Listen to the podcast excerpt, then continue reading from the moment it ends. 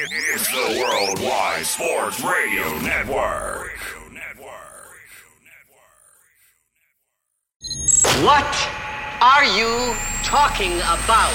No, it's not him. There is only one more. There is only one more. There is, that's, that's it. One more. Get a rest! No! They saw your team put up zero effort. Wake up! Remember in the old days they used to have oxygen for them. Where's the oxygen? Play like absolute just garbage. This is the Sports Loudmouths. Yay! Man, Can you keep it down? I'm trying to introduce here. with Errol Marks and Speedy Petey. You're not even a has-been. You're never was. You're never was. We are back, ladies and gentlemen, for a new show of the Sports Loudmouths. I'm your host, Errol Marks, my co-host, Speedy. I need new glasses. Petey. 631-672-3108 is the number to call. Go to our website at www.worldwidesportsradio.com. Download our app on iOS, WWSRN, or Android, Worldwide Sports Radio Network. Speedy Petey, what's going on, man? Well, the glasses are not for style. They're They are- fake, ladies and gentlemen. they're- Absolutely yes, they're not fake. prescription glasses. They are blue light glasses. Blue light glasses. Why are you wearing blue light glasses? That's what they're built for. They're, they're but made to, Are you? what? Is your eyes not welcome with blue lights?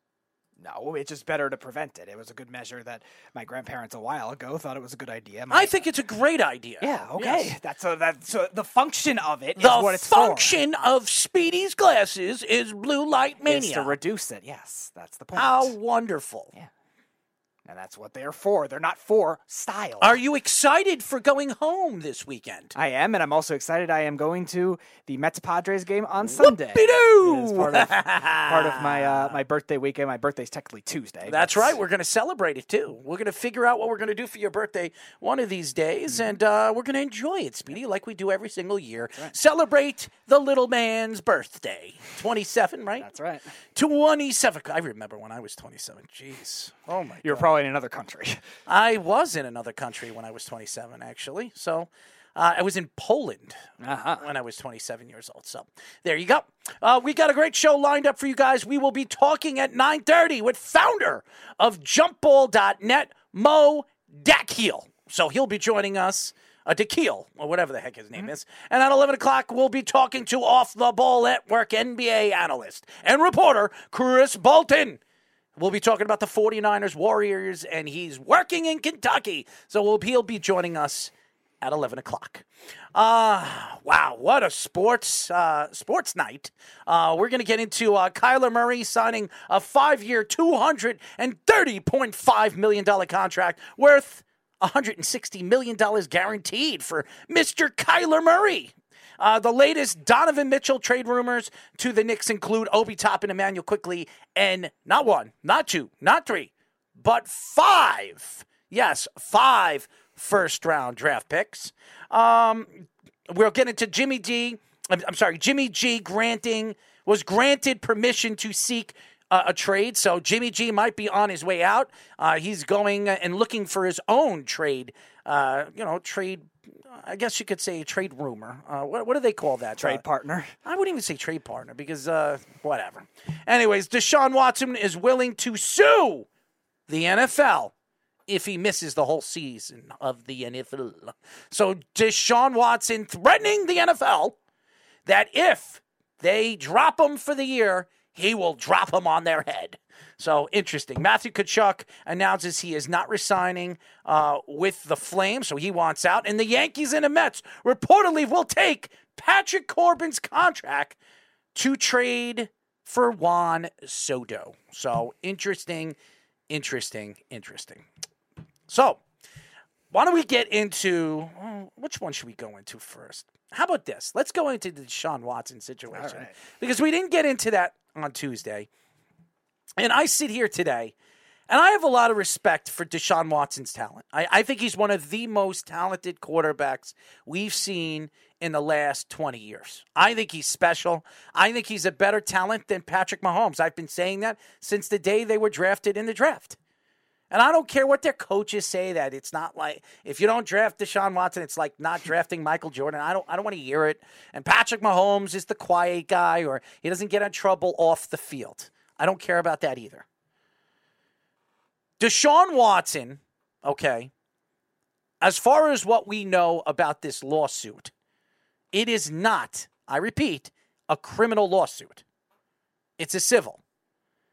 There is no guarantees that any of these stories are true. The three stories that he has come out and said that he has done, he said that he had sex with one of them, but it was a mutual sexual relation. She actually wanted to date him. And the other two massagists, he obviously got something on the end, a happy ending of it. And those two ladies, as proof, reached out to him and asked him if he wanted more and more massages from them. So those three stories, and, and I know there's six of them not settled, 20 of them got settled for worth about, I think it was five point something million dollars or something like that. And I think a lot of those stories were fibs and, and, and false stories. I, I think they just wanted to get a payday. And Deshaun just wanted to get them out of his hair. So, and after getting the 200 and some odd million dollar contract from the Browns, why does he care? But the NFL has been on this kid since the beginning of this story. And this story is, has, really has been hidden, I don't know, for the last couple of months. You know, this story was going on for the last two years, and nobody was talking about it. And then all of a sudden, one story came out, and then it just blew like a wildfire. After the fact that he he was uh, sitting out for the season because of contract disputes and that he wanted out with the Houston Texans. Now, the NFL, and I will say this Deshaun Watson sat out all season last year. He could have played, he could have. But because this story broke last year, really in the middle of the season, Deshaun decided, well, the NFL decided not to let him play. And I will go back to that. Why is it that a player was told by the NFL while this was going on that he cannot play, that he they actually sat him, suspended him from the league. And now there there's a good chance that they can sus- suspend him for a full year because of this situation.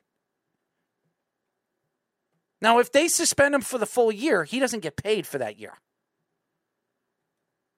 Now, last year he got paid. They did not take any money away from him for not playing him last year. And that's because they were looking and investigating into the story. I would agree with Deshaun Watson. If Deshaun Watson gets suspended for the full season, he has a, a legitimate argument on why he should sue the NFL. There is no reason why the NFL should suspend him for a full season. You want to suspend him for six games, eight games, 10 games. I could understand that. They want to obviously, you know, show all the players in the NFL that if you do this, this is what's going to happen to you. Even though nothing was proven yet, nothing, none of the stories. He, this story and and these allegations went through not one, not two, but three criminal court cases. Federal too. And nobody wanted to uh, I guess what, what's what's the prosecute him. Now we sit back today, and again, I'm not saying Deshaun Watson is not a bad man. I'm not sitting here and saying Deshaun Watson didn't do all those things. I don't know what the truth is.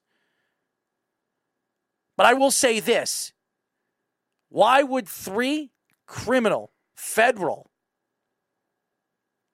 court systems drop this case? Does that make any sense to you guys?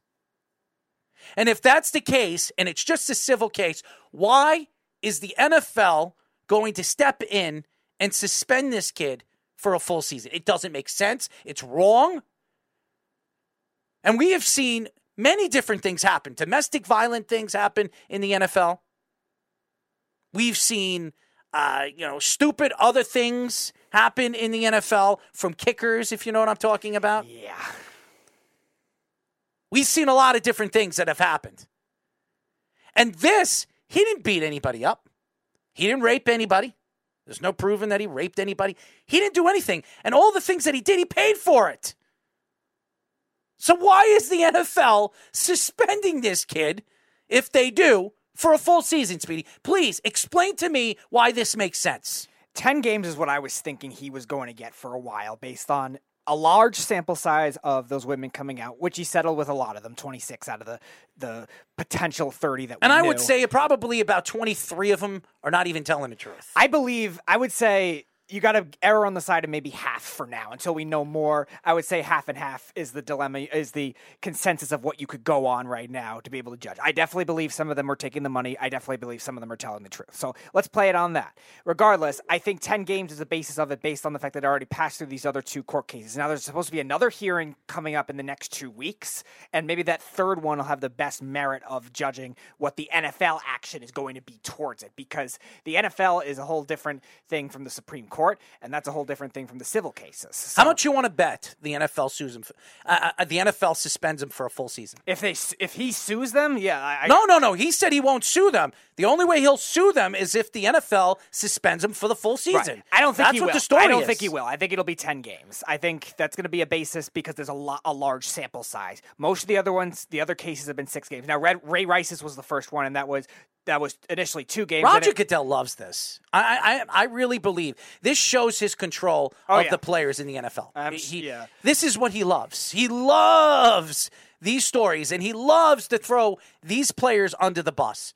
Now he he's protecting the brand. We all know he's protecting the owners. We all know, and he's protecting all the teams in the NFL.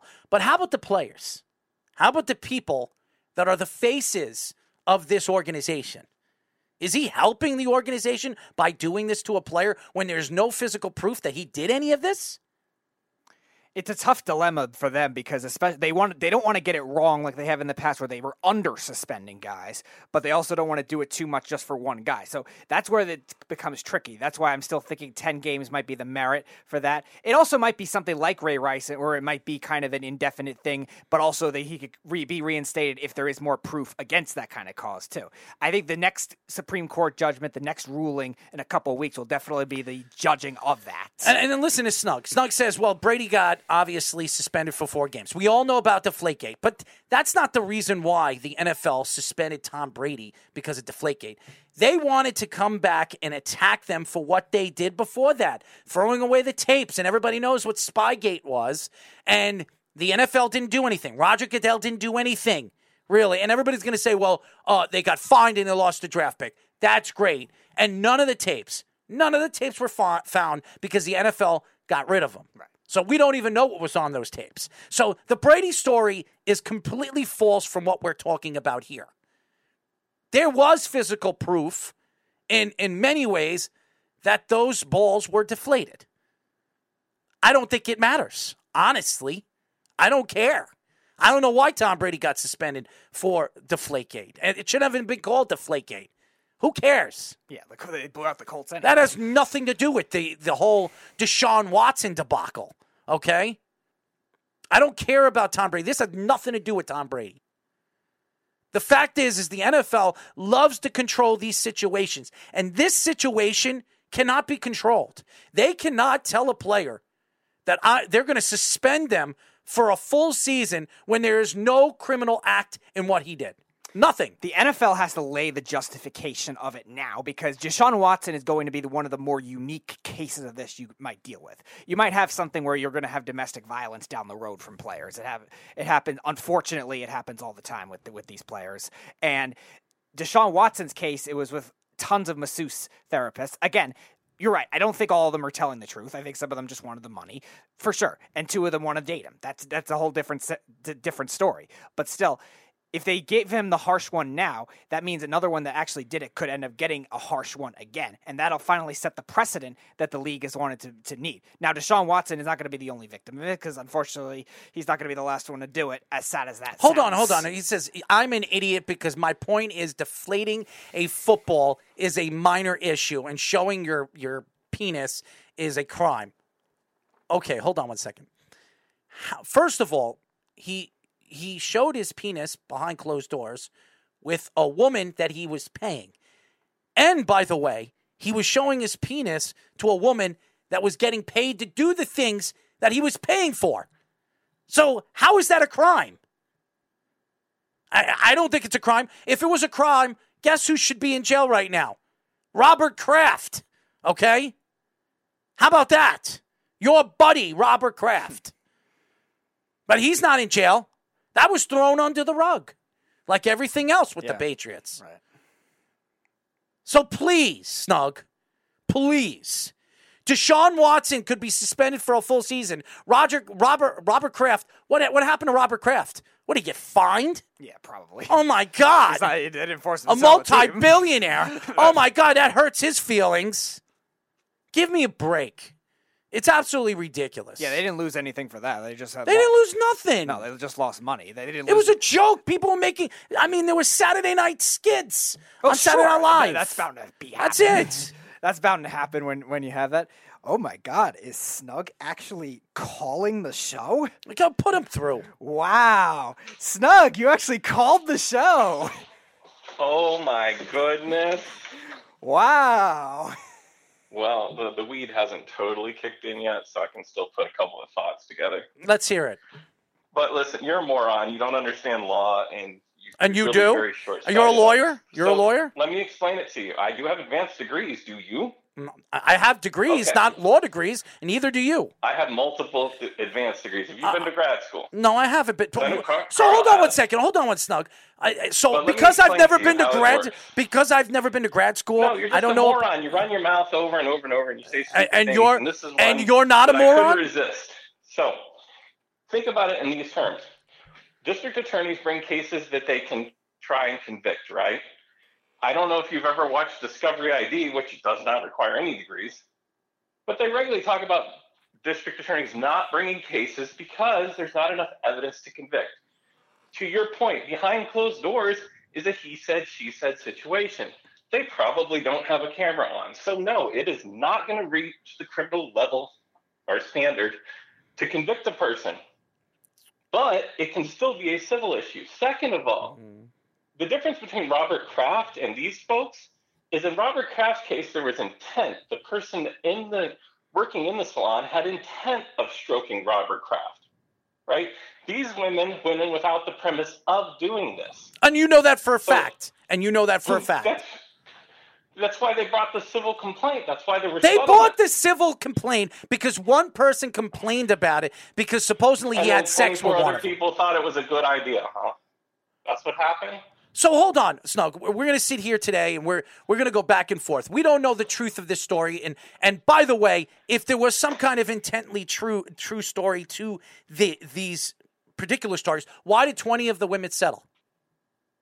Why wouldn't they settle it? They got paid to settle. They got paid to settle. Absolutely, they could have gotten more money. So they could have They could have gotten more money, right? And they could have also maybe not gotten more money. It's whatever the jury they're at the, the mercy of the jury. So they don't Mercy know of what the jury they jury. had.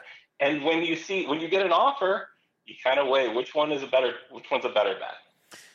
By the way, Josh says, isn't paying a prostitute a crime? So paying for a massage therapist to give you a happy ending, isn't that a crime? To sin, what does he say? Since Sin- since he paid her. since he paid her. I don't know if that's the case. Robert Kraft should have been. Uh, that's a crime. Robert Kraft was arrested. So yes, they were seeking a crime. Uh, but nothing happened, did it? Did he get So it? Did he get it? didn't have enough Did evidence to convict. Exactly. They had video. Because they didn't have They- enough they- evidence to they convict. had There's a difference video. between having video and enough evidence to convict. hold on one second. So they had a video of him getting a hand job on the table. Okay, and that's not. Is that what the video's of? Do yeah. we know that? Yes, we it? do. It was. There was a video. So then why would they decline? Then they must have had another reason they thought they couldn't convict it. Josh, we know you're talking about Watson. We're talking about Robert Kraft. Because Robert Kraft went and did whatever Robert Kraft did, right?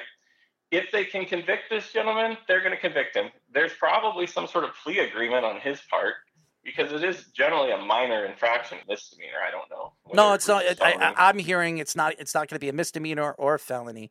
It's a criminal case for money. That's what it is, and that's what these girls are trying to get. They're trying to get as much possible There's money. no from- such thing as a criminal case for money. That's a civil case. That's Civil. I'm sorry. I'm sorry. I'm sorry. I'm sorry. people. I'm I'm sorry. I messed up the word. A civil case. It's not a criminal case. The criminal cases are absolutely waived out of court. There is no criminal case. There's not going to be a criminal case. This is Yes, a because the district attorney didn't want to bring charges. yeah because there was no reason. there because there was no proof. There's no full proof that he that any of these stories were true. And by the way, they've got they have reports of text messages from like five or six of the women that are suing him for big money. And two of them are the big ones. The one that he had sex with, which by the way, he has proof that she wanted to date him. So if they have this overwhelming level of evidence, why wouldn't they bring the case? Uh, well, they here here's the thing. Now, their lawyer, which is one lawyer, uh, he he's taking all 26 cases. He he's taken over 26 cases. Uh, I was watching on an HBO. He was saying that uh, because of the one story, he believes that when he sat with all these women, that all these stories were mounted together. He believes that every single story makes sense on you know the timeline of it. Now he doesn't know for sure. He's taking their word for it, but the timelines fit in his, you know, presumption that th- that these stories are true. So, and, but then Deshaun Watson's lawyer came on, and he said she said that they have physical proof that none of these stories were fully even true. And he, a matter of fact, he she said that half of these stories don't even exist. That that it's not true whatsoever. So if she's saying that and they can't they can't prosecute prosecute him for any of the criminal cases, I would think that if it's just going to be cut down to a civil case, why should the NFL suspend him for a full season? It's still a black eye in the NFL. I, I understand. I, That's my I whole think it's going to be Tom either way. It's a, it's a very unique case that they're trying to have to do right now. How, This how is long did weird. Hardy? The NFL hasn't How did seen it, but it doesn't look good. how long did Hardy? Hardy get got suspended? suspended initially just four games, but then they extended it later How much? for the full season. After that, it was indefinite at that point. But And- he played how many games before that? And he beat he beat the hell out of his wife. Well, the Panthers oh, cut the Panthers cut him once they found out. I think he only played two games That's- that season, and then in the initial suspension when he came to Dallas was four games. So it was four games. That's what he gets suspended Yeah, for. Right. He got th- he got thrown off the Panthers, and then after that, he lost four games. Right. So this guy almost brutally killed his girlfriend. Okay, he got four games, and Deshaun Watson, who obviously paid these women to give him a massage, wh- whoever it is, I don't believe all these women did all that, but some of these women obviously gave him a massage and gave him a happy ending or whatever the heck they did, you know, and and he's going to be prosecuted for a full season. That that's So that's wrong. the, the point of it. What's the point? Think What's the back point? to when Greg Hardy, Mhm. when Greg Hardy did that, right? Mhm. What was the absolute colossal public outcry? Uh, domestic violence. It was terrible, right? Everyone was after the NFL for not not putting in a harsher sentence Right. or harsher suspension.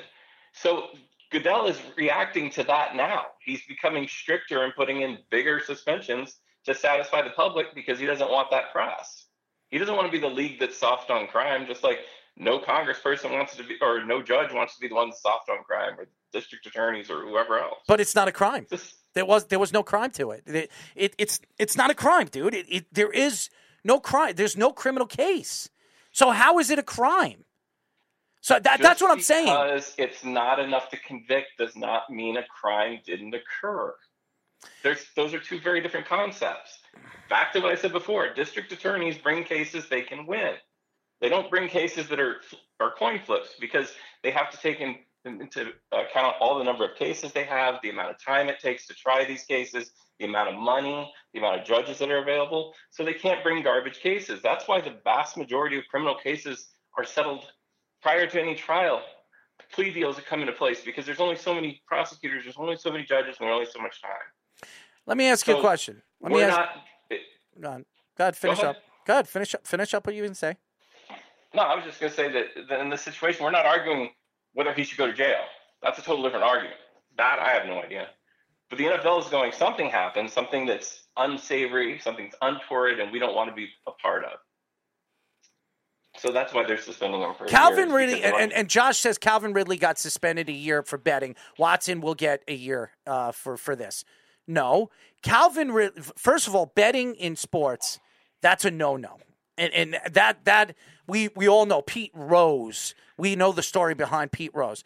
Betting in sports is a no no for players. So yes, he should be suspended for a full year, and that's actually that's actually in the CBA rule. If you bet on sports, that is actually in the new CBA. This whole Watson, this isn't in a CBA, so they're they're trying to find you know they're trying to find a happy medium on this, and the happy medium is just Deshaun With- Watson missed the majority of the season last year because they were investigating this. They were investigating this. The, the Watson situation is much worse than Ridley. How is it much worse than Ridley? There is no physical proof that he did any criminal act. So, yes, you're right. I would agree with Snug in, in some cases of what he's saying, and his, his arguments are uh, that it, it's in the way they're looking at it, it's criminal because there's no way to pro- prosecute something that they uh, they can't you know they can't get all the stories to be you, you know meet you know in a full you know full big story. I, I guess I don't know, but what I do I do know is they have they went through not one, not two, but three federal court systems, and none of them wanted to prosecute him. That tells you something. That's three. They tried to do it in three different court systems, and they couldn't prosecute him. And now they, they want to take this into a civil case. Now six women are going to take it into a civil case, and I, I I'm willing to bet you before this even happens, he's going to pay them off. He's going to pay them off.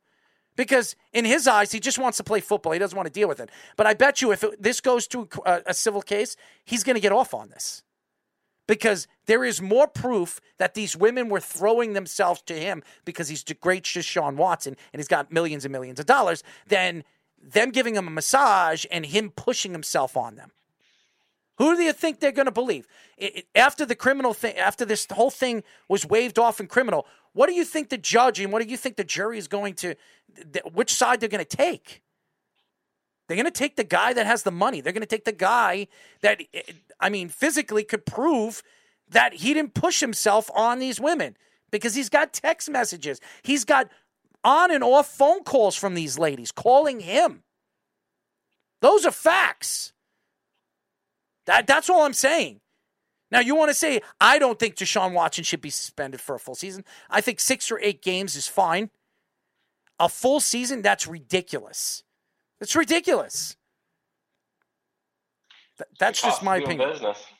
Well, you got you got 20 20 something people coming up telling similar stories. There- Where there's smoke, there's fire. They may not all be telling the truth. you're probably smoke, true. there's fire. Probably true. Because otherwise, this would happen every week with every NFL player because they all got money, or at least some level of money. I would, I would, agree, I would agree with you. I, and not just NFL, uh, baseball, football. I mean, baseball, basketball, and hockey. Any professional sport. So Deshaun Watson is is the classic victim of showing up in the wrong place at the wrong time or doing the stupid things at the wrong time. If he had done it 10, 15 years ago, you're right. Four, six games, something like that, maybe. Now everybody's tough on crime. So Let me ask you a question to do Remember- them. before I let you go, and we have a guest that's coming in. Remember Ronaldo? Remember that whole case that he raped somebody, the soccer player? This this happened Mhm. like three years ago, and that got brushed under the rug. Why? And he he there is almost there's a lot of people that said that he did push himself on this woman. Okay, but he got off of it, and he got suspended for what? Three games. Three games in Europe. That's it. That's all he got was three games in in professional, uh, I guess, professional European football. And this and, and there was physical proof that uh, you know that this girl can can show, you know, different things that he did to her. So I'm just saying there is no physical proof that he did anything. To, he didn't rape these girls. None of them said that he raped them. That's uh, that's all I'm saying. So eh, he paid for sex, I guess, eh, if, if that's the way they want to say it. But we have seen many different owners, many different players. They've done this year in and year out. This isn't this isn't new. I mean, Kobe Bryant. Remember the Kobe Bryant story? I think Yeah, everybody he had to buy remembers that Kobe. Purple diamond to keep his wife. Absolutely. But uh, like I- a four carat. and if if if the investigators didn't find her underwear and had what six or seven different semen, you know, specimens on her underwear, Kobe Bryant would probably be sitting in jail and might still be alive right now as we speak. I'm just saying, mm-hmm. you know, She's a friendly girl. very friendly. Anyways, thanks for calling. have her at a party. thanks for All right, calling. Thank you for calling. Snug the cat, baby. Good call. I mean, First time he's called in over three, uh, two, three I like that argument. Listen, I, I'm not saying I'm right, but I'm I'm willing to bet you guys that he won't he will not be suspended for a full season. I, I I'm telling you, the NFL cannot suspend him for a full season, and if they do, he is going to sue them. He is. And he's got a good argument. When we come back, we'll be talking to founder of the jumpball.net, Mo Dakhil, here on the Sports Loudmouths. You're, you're, you're listening to the Worldwide Sports Radio Network. This is the Sports Loudmouths. 631 672 3108 is the number. You can go to the website at www.worldwidesportsradio.com. Download our app on iOS, WWSRN or Android, Worldwide Sports Radio Network. We haven't heard from Snug in a very long time, so we really appreciate Snug calling the show. Uh, obviously, calling me a moron, which I'm, that's not the worst I've ever heard on this show, but that's all right. I, I don't I don't mind being called a moron because uh, half the time I think everybody else is a moron. Anyways, we have our first guest. We are now talking to founder of the jumpball.net, Mo Dakhil. What's going on, Mo? Oh, not a whole lot, my man. How about you? Uh, you know, I mean, uh, you know, kind of sigh. The last time we had uh, had you on the show, there was a lot of back and forth banter uh, with Kobe Bryant and and obviously Steph Curry, and we'll get into the whole Steph Curry saga because I think Steph Curry is just a a joke when it comes to the NBA and NBA basketball. That's just my opinion. Uh, but before we do that, how are you feeling, man? How's everything going? You and your family with the whole COVID nineteen since the last time we spoke? We're we're we're doing well. Everybody's rolling well. I I actually did catch a mild case of COVID literally just before the draft, but uh it was mild for me. I was really lucky and and and it worked out, man. I was able to kind of get over it quickly. The worst I had was a probably the worst sore throat I've ever had and that was about it. Otherwise, uh everybody's good, everybody's rolling, and we're ready we're ready to kind of keep the summer going. Mm. Did you like the ESPYS? Did you enjoy them? I I don't watch. Either do I, I, I off season, man. Like I'm not trying to watch. I don't watch award shows to begin with. I wouldn't. I don't find them. Bo- I don't find them interesting. So there's no reason for me to tune in. One of the that main reasons why I didn't watch that award show was the one guy that was hosting it. Okay, I I I can't sit there and listen to the the dumb, stupid comedy of Draymond Green and Steph Curry. Okay, that's just me.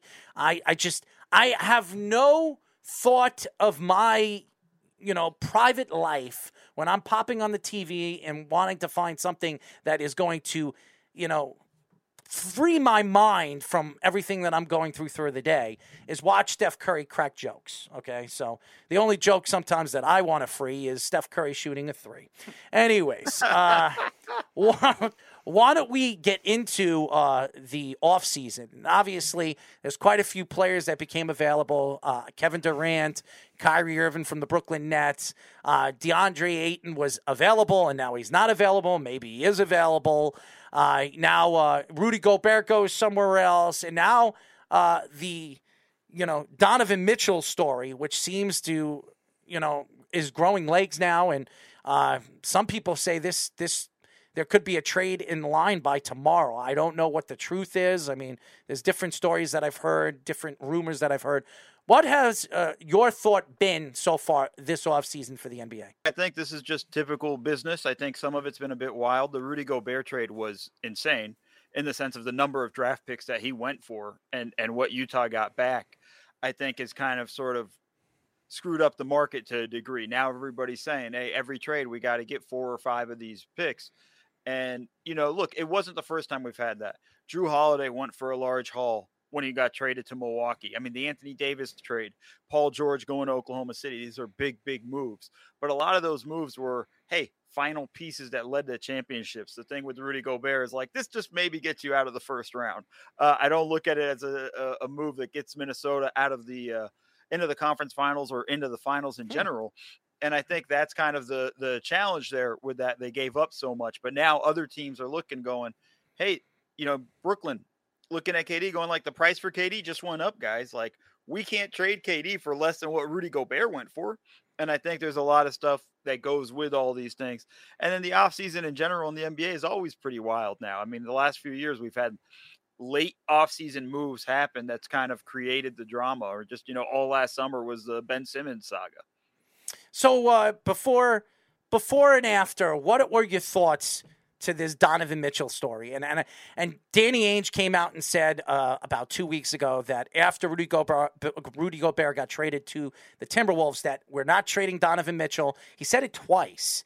Uh, two press conference, he says we're building the team around Donovan Mitchell, and then. Uh, I think early last week it came out. I think it was Sunday night or Monday uh, that they're going to be taking offers, and and obviously the New York Knicks have always been Donovan Mitchell's destination. That's where he wanted to go. He grew up in New York. Uh, he grew up a Knick fan. Where does this guy go? And obviously, he's going somewhere. Where do you think this guy goes? Well, for starters, I think this is just a case of never believe the GM or team president. Right. You know, you can just see the move that they made for Rudy Gobert. Basically, even if Donovan Mitchell stays on that team, that's not a playoff team in the Western Conference. Maybe it's a playing team at best. And so, just right there, you understand it. Like, they're probably going to be more moves behind what they're doing. I think Mitchell does end up in New York. The, the thing is, I only know of two teams that are really trying to bid for him, and that's the Miami Heat and the New York Knicks. I haven't really heard of a lot of chatter of a lot of teams trying to jump in. Part of it is because what Utah is asking for. With Utah's asking price being, hey, we want the same amount or even more picks that we got uh, for Mitchell than, than we got for Rudy Gobert.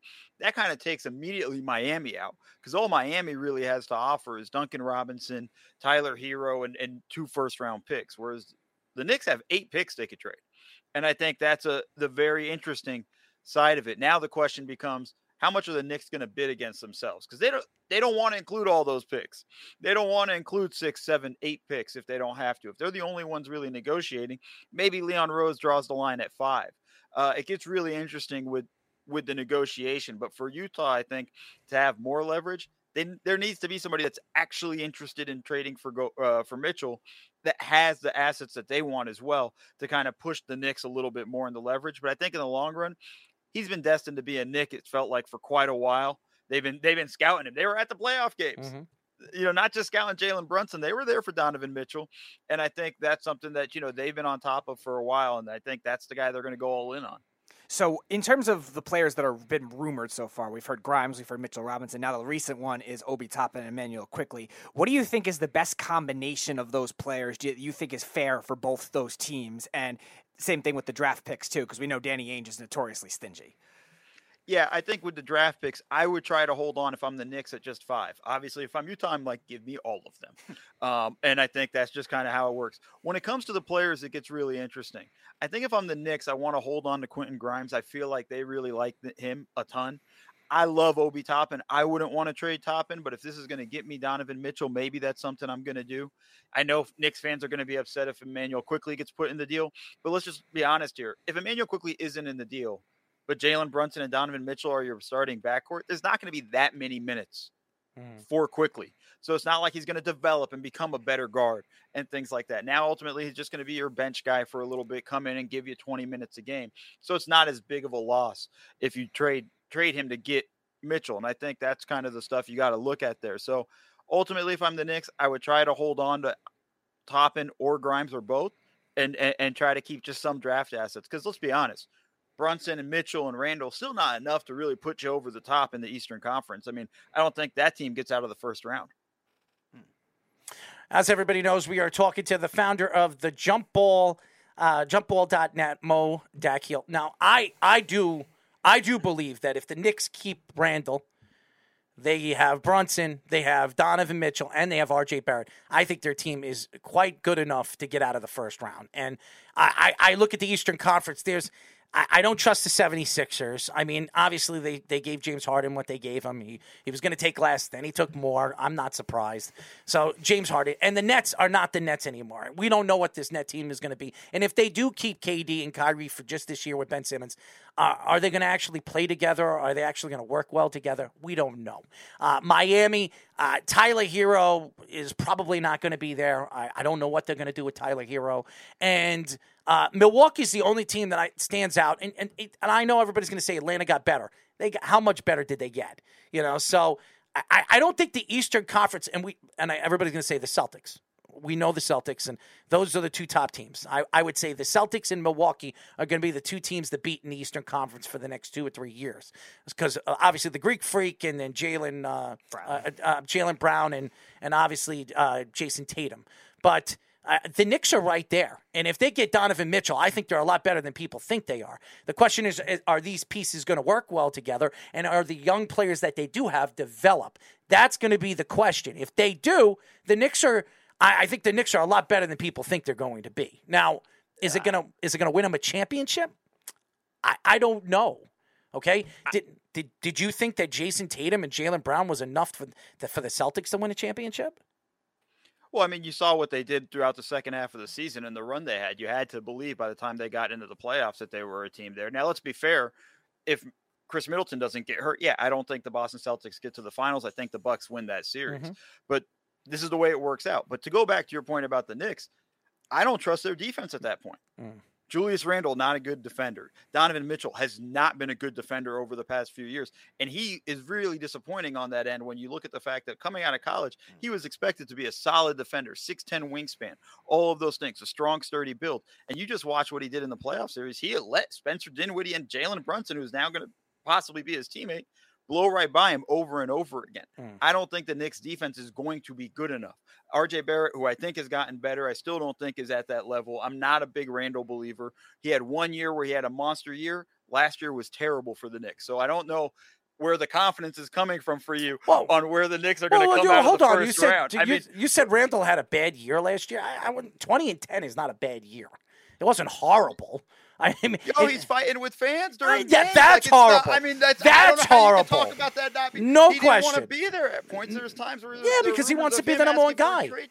He's asking for a trade demand and stuff like that. I don't know how you could say like, yeah, the numbers are nice. Yeah. You know, but that's that's fine. It didn't help you win anything. No, you missed the playoffs, but you missed the playing tournament by like what six, seven games. Mm-hmm. Like I don't know if you can really kind of look at it they, going like that. And then you, when you go through yeah. your list of teams, yeah. you know, you can assume Tyler Herro is going to be gone. Mm-hmm. Sure, that's fine. They still have Jimmy Butler. They still have Bam Adebayo. I'd rather take those two than what you'd get potentially, even if you have Mitchell and, and Brunson and and and Randle. I would still take those guys over them. You know, I think you, when you're talking about teams like Atlanta got better. I don't know if how much better they got, but they got better, and I would take that roster over. I would take the the Knicks roster. I don't think like you can really kind of look at it as a comparison. We know the top 2 i mm-hmm. I'm with you on Brooklyn. Mm. No idea what the hell is going to happen in Brooklyn. So mm-hmm. that's that's you just got to toss all the cards out. Right. But I just don't know what I don't know if you know we're looking at that. I think this is a team that's going to be fighting with Toronto a lot, and Toronto's pretty solid. So I don't know if you're going to actually say. Uh, Chicago, another team we didn't even mention, mm. another solid team. I don't know if I can look at the Knicks and say like, "Hey, they can get out of the first round in the Eastern Conference. Those teams, I think, are all pretty much better. I think they're on par with Toronto and, and, and Atlanta to a degree. So Jalen Brunson, the signing itself, the contract itself with the Knicks, and also the fit with the Knicks. What do you think about that kind of the, the, those scenarios? I have no problem with the contract. I think people got upset. I think with the oh, all this. That's what it costs to get guys now you know, and I think that's just the way we have to get used to that stuff. And when the cap goes up, those guys are going to be making closer to 30 million. Mm-hmm. That's just the way it goes. We're just going to have to adjust for us. Like I remember, you know, what it was like, yo, this dude got 8 million. That's a ton of money. Now it's like, that's practically a vet minimum. So it's a, a, a, along those lines where he fits with this team. And let's just assume they don't get Mitchell right now. Mm-hmm. He's going to be their primary ball handler and that's going to be interesting because I don't know if he's quite ready for that. I, listen, his best role in Dallas, even though he, he won playoff games as the primary guy in Utah, but he was at his best in Dallas when he was Luka's sidekick, and that's why the getting Mitchell is so important because I think that does work well Mitchell and Brunson kind of working together to a degree on that stuff. I don't think it'll be as good as Doncic and, and Brunson, and that has nothing to do with Brunson or Mitchell. It's just Doncic is that damn good. You must not like. R.J. Barrett. I mean, because I think you forgot the growth of R.J. Barrett in his third year. I, I think he's slowly but surely becoming the star that they believed he was going to be when they drafted him. You know? I don't know if he's a star. I don't know if he's that star. I, I think he's gotten a lot better. I'm excited for him. I don't think he's ever going to be more than, at best, a third option. I don't even think that's where he's going to end up. Really? kind of, he's got a little while to go. It's going to take a bit. I'm not sure if if Thibs is a great player development guy. I think there's a lot of questions in that regard. I think they're trying to make a push to get Hmm. into the playoffs. I think that hurts RJ's development because he's not right now. You can't put him in a position to be a number one guy. You can't put the ball in his hands constantly the whole time and, and, and feel comfortable with that. That's not going to be something that gets you into the playoffs. Well, when they did last year, they they won a lot of those games. When he had the ball and he was the number one option, they were winning. And when they put it in Julius Randle's hands or anybody else's hands, they lost. Go look at the numbers. The numbers don't lie. No, but look at when that stuff started happening because that started to happen more towards the end of the season. Yeah. when the season was essentially Well, over. it happened Knicks. in the second And half of the season after the All Star break. Yeah, but it's it, they were running out of steam long long before that. So it's not along those lines when you're looking at that and you're looking at other teams that are beginning to tank and start throwing the towel and after the All-Star break, which tends to happen more often than not. Now listen, I'm not trying to take a shot at the kid. That's great. But now let's see him do it on a more regular basis. He's not consistent enough. He's still not a solid enough shooter. He's not a solid enough playmaker yet. So for you to think that he's just going to come in right now and be the number one option is a bit uh is too optimistic for me. I don't think he's a number one option. I think he could be a great number two option. Um, and, and if you bring in Donovan Mitchell, I don't think it's Jalen Brunson that's going to be the two option. I think it's going to be RJ, the two option, Brunson, the third option. And if Randle's still there, Randle, the fourth option. Because that, if, if you watch what Thibodeau did in the second half of the season, he was slowly but surely moving RJ to the first option, and that's why Randle was yelling with the fans because none of the fans wanted him to be the number one option. After we saw the, the year with the COVID 19 when there were no fans, he was dominating. When fans came and started uh, coming and watching the games, I don't think he could handle the fans. I think that was a huge problem for Julius Randle, and you could check the numbers. Go look at the numbers. I said it first. when the fans when the fans started coming in, his numbers started to dip significantly. I'm talking about four or five points. So uh, uh, maybe he can't play in front of fans. Maybe he was better off playing in front of nobody. So that's that's my opinion. I, I don't disagree with you on that, but it also makes you have to be nervous that Oh, your, the team gave him a four-year, hundred and seventeen million dollar. well, he only has contract two years you left know? on that contract, but uh, you know, I, mean, two years left and a player option for the third. He's pick. I can tell you right now, at thirty million, he's probably picking up that player option, guys, because I don't think he's going to get anywhere close to that in the next in the next deal. if the Knicks don't trade him, and they could, they could move him. And and they'll be t- if he has a good season this year. Let's say he is a fourth option. He's given the Knicks 16 and 10. That's great for a fourth option. Teams are going to look at that and they're going to say, okay, well, we can make him a 20, 25 and 10 guy. Because remember, uh, a year ago he was 24 and, and, and 11, and he was an All Star, comeback player of the year. So. I, I just think the problem with Julius Randle right now is can he handle the New York pressure? I don't know if he can. We know Brunson's been. We know Brunson grew up in New York. We know Donovan Mitchell grew up in New York, and RJ. Uh, he looks like he can handle it. He's gotten better and better and better every single year. So I, I don't know what RJ is going to be. I've always said this, and, and Speedy could ag- agree with me. I believe that RJ, when he hits his total, his, his top end, we've seen what Williamson could do. We've seen what Ja Morant could do. If if the Knicks could give him the option to really grow into that that player, I think he's a 25 and, and nine guy. I really think that's what RJ Barrett is. And if you can get 25 points from your second option, second uh, second option guy, he's an all star. And that's that. That's what I think. You are far more optimistic than me. He I has am. not shown am. the explosion. He has not shown the explosion of Ja Morant. And and I- I'm and not comparing him to Ja Morant. No, no, no, no, no, no. But like you're putting him up on that class, right? Like there's here's the thing. When you're talking about those guys, and we're not and we're not putting him on that level, but we're saying we know what those guys their special skill is. Mhm. We don't know what RJ's special skill is. We knew Ja Morant's special skill when he came into the league, right? We knew what Zion was when he came into the league in terms of just being I think we do. extremely powerful. I think we You know, know, what I- RJ Barrett's skill is. And What his, is it? is getting to the hole and drawing fouls. He's he's working on his free throws. He's gotten better over the last year. I, I think, that, a matter of fact, I think besides James Harden and who's the other guy, he's in the top five with drawing fouls when he gets into the paint in in the whole league. So if he's drawing fouls and he's getting to the hole the way he is, and he can just get his free throws up to probably 70, you know, I think he's at, what is he, 74, 73%? No, he was still at 69. Is he 69? Yeah. So if he could get it to 75 like LeBron, uh, you're going to get at least nine, 10 points at the line every single game. He's getting to the line a lot. I mean, I mean, he's, He's averaging almost credit, six free throws a game. That's- yeah. Yeah, he's get, he's getting to the line pretty good Yeah. amount, five point eight a game. that's his things strength. like that. That's his strength.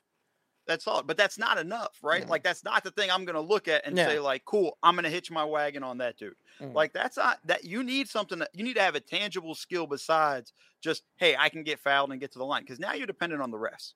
Actually, right? 60, and, and, and and that's a, that's that's a thing where it's like, all right, some days I get the calls, some days I don't get the calls. And in the playoffs, him being a third year guy going Mm. up against the Celtics, going up against the Bucks, he ain't getting those calls in the playoffs. Right. So My that bad, becomes a, actually, that 69 was his career total. My bad. It was 71.4 last year. Uh, 71.4, which is going up. It, it's it's gone up since he's come into the league. So if he could get it up Nah, to it's actually- 75. it's a dip. It's a dip. 74.6 the previous year, then dropped down to 71. So it's a bit of a up and down there. That goes back to the consistency with him. Mm. Yeah, the league average I think is about 75. Uh, You might have that exact number. If he could get to 75%, kind of like what LeBron did, uh, he's going to be a dominant. He could be a dominant player, and I, I think he can get to the line. I think he's very good at getting to the line and drawing fouls. And when, if you look at it, when he was on and when th- he was the number one option, he was getting to the line a lot more, and the Knicks were winning. He was giving you th- 25 to 30 points a game, and he has done that. He went on, a, a- you know, he went on uh, like a, a week, week and a half, like killing, where he was he was scoring close to 30 points a game. And he I was think player of the week one week. too, yeah, I think Yeah, he could he's do a good it. player. I think he could do it. I think He's he a could good do it. player. I, I I I just think that He's a lot- great defender too. He became a great defender. He really And- did. And and that's where I got to give Thibs credit because that's that's coaching. That's on Thibs doing a good job with him on that end. And we saw what we see, seen how important Andrew Wiggins is when it comes to defending uh, the best player on the court. You saw it in the finals, and if if if RJ could give you that and give you more points than Andrew Wiggins can give you, you got yourself a star. And I, I look at that way. If you got a, a, shut down type of defender that you say, okay, I'm going to stick you on the number two, I, the, the best two guy or the best guard on the team, and, and I want you to shut him down. If he can do it, you're getting what you need out of him. And that's that's what I think. That's what I believe. As everybody knows, we are talking to founder, the founder of the jumpball.net, Mo Dakhil.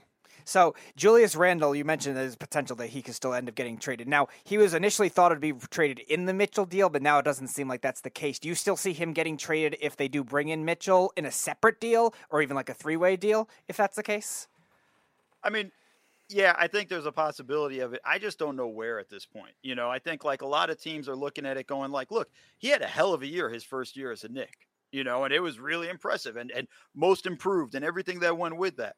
Then last year he hit the tank and and and and, I think it wasn't in any way he could replicate it. And I think now it's a question of like, all right, well, which Julius Randle am I getting? Because obviously he killed it the year he had a contract year, got the contract, and then he struggled. And I think there's a lot of stuff there. So I think I don't know if there's going to be a big market for Randle. I mm. think you guys are right when you say like you got to see how he does this season and kind of repairs the value. Now maybe that improves through the course of the year. I don't know if there's an off-season deal, but it wouldn't shock me if he gets moved at the deadline. It- It's so interesting when we look at what Julius Randle was on his contract year and what he was last year. And and and, and I, I if you look at the totals and the numbers, obviously his shooting percentage completely dipped, but his numbers really didn't dip as much as people look at it. I mean, he averaged almost 11 rebounds a game uh, in his his contract year, and he averaged I think 24. Last year he averaged 21, so it dipped three points. So did it dip that much? No. I, I just think Julius Randle couldn't handle the pressure. You saw it, and that's why the fans and he he also still believes he's the number one guy. And if Donovan Mitchell goes there, and now Jalen Brunson's there, he's not even honestly he's not even a third option. He's probably a fourth. You know, and that's But the other problem with that is now he's clogging the lane. yeah. Right? He's not a guy that's going to step out and shoot. And then the other aspect of it too is just not good defensively. Mm. You know, his numbers dipped scoring wise. He also gave up a whole ton more, right? So I think there's a lot of those issues that you're dealing with in that sense with Randle. So it's it, it becomes a hard scenario. Now listen, I'm all for it. Knicks, go get Donovan Mitchell. You got to make the moves when you can make them, and I think you got to build from there. But it's it's not an easy one in, in terms of how much you're giving up and what are you going to have left over to really build after that. Absolutely. As we, as you know, we were talking to the founder and jumpball.net, Mo Dakhil. So I want to go back to the Nets. I know you're saying that you're not believing in them. Do you think they're stuck in their trade scenarios where it's going to be very hard for them to move Kyrie Irving now at this point? The Lakers being probably the only team interested now, and Kevin Durant. Just so many other stipulations with those trades the team he's interested in with the Suns and the Heat. I mean, ultimately, I think those guys are coming back. I think they're bringing everybody back this season. I think when you look at it, unless the Lakers are willing to offer a second pick, there's no reason for the Nets to trade Kyrie there. It just doesn't make sense. They're going to take on more money to trade Kyrie there and only get one draft pick out of it, and you know whatever THT or something like that's nothing for them. That doesn't that doesn't move the needle. And pay an extra 11, 12 million for Russell Westbrook. Now you might as well just keep Kyrie for the year. And then I think what you're looking at with Durant is there aren't a lot of places that make sense for him that can actually give the Nets what they need. I think the two spots that make the most sense for him for the Nets is New Orleans and Toronto. Now Toronto's not including Scottie Barnes, so they're basically off the table, right?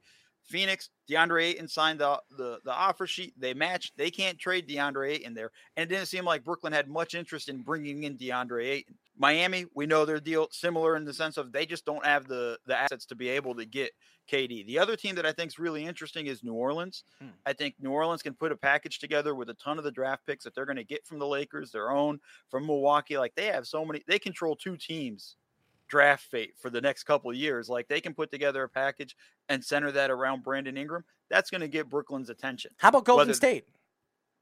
Golden State's an option, but I just don't think it's going to happen. I mean, Golden State could put the best package together yes. with their young guys that they have. There's no question. But I also don't think Golden State wants to to walk down that road. I think those young guys are going to be the bridge for them for their next, you know, iteration of the Warriors over the next few years as these guys start to kind of fade out. But New Orleans would be the team I think where KD can go there. KD, Zion, CJ McCollum. I think just right off the bat there is, is, is a pretty interesting trio, and then how you build around it. If you're able to keep Herb Jones with you, on the roster and not include him in that deal. That makes things a lot of makes things really interesting and all of that. How about Memphis? Memphis is interesting. I they have the package. Yeah. They could probably do it. I just don't see them making that big of a move, and I don't think KD is going to be that interested in going to Memphis. Interesting. Um, you know, it's, it's so interesting when you look at this offseason, and everybody keeps talking about uh, the money some of these players are getting, obviously with the new CBA and uh, new TV deals that are coming out. It, it, all it all works for these players. When you look at some of the things that we've heard uh, this offseason from LeBron James, and, and LeBron James is very uh, outspoken for some of the league and some of the players.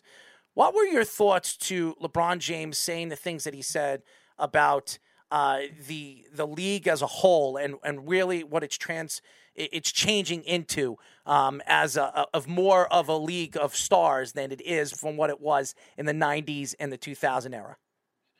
I mean, you know, the honest truth is, and I'm not, I, I haven't really listened to a lot of the LeBron comments. Listen, the season's over. I kind of chill for a little bit unless I got to come yeah. running back. But the, the, the league's always been about its stars. Mm-hmm.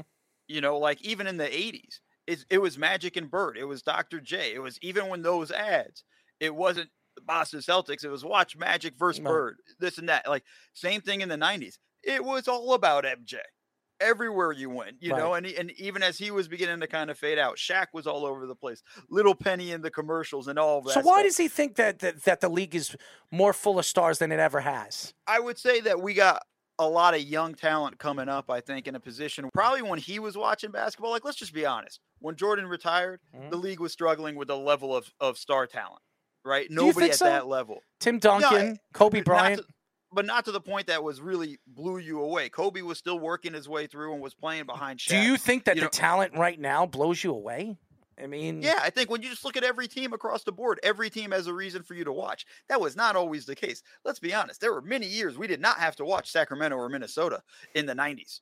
We didn't have any reasons to. Let's ah, be honest. Chris Webber. I mean, that, that was a good team. Mike that was Bibby. in the 2000s. I'm talking 90s. There was no reason. Well, it was the late them. 90s, early 2000s. With, I mean, like you know, we're we're but really the Kings only got good. What is this? 2000 and what does the Sacramento Kings have right now?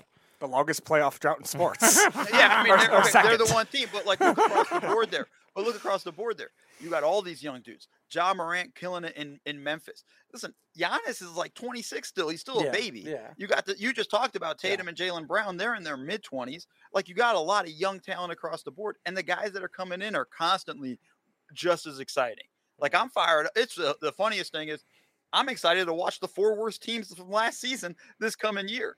I want to watch what Orlando does with Paolo Banchero. I want to watch what Houston does with their young guys from Jalen Green all the way to Jabari. I Smith. love Jalen Green. I ever since he was drafted, I I I've, I've thought of him. He reminds me of. Um, I remember you said James Harden a while ago. no, no, no. He's because, but he's better than James Harden. He might be, yeah, he's I better than that. James Harden. can I, I, would say. I mean, he has the ability, like he's got the speed to get to the hole, like uh, an Allen Iverson, Mm. but he could shoot. Um, he's he he's good offensively, and he proved last year in certain aspects his defensive game could really, uh, you know, really dominate too. I, I mean, that kid is going to be. I you see what Ja Morant is going to be. I think I think Green's going to be right there at that level. I think he's going to be fun to watch. I really I do. mean, it's exciting. Yes. But like that's the thing, just across the league, Lamelo Ball reviving Charlotte to Oh, God, a degree where it's at least worth watching. I can't stand that kid. Of course you can't, but everybody else, it's league pass. It's somebody that wants to have fun is going to watch him because it's exciting. He's going to make it fun. It's exciting to watch. Maybe you're not in for fun. I don't know. You're a Knicks No, fan. we're- so we're we're just- not Hold on, hold fun. on, hold on. Because I'm a Knicks fan, I'm not in for fun.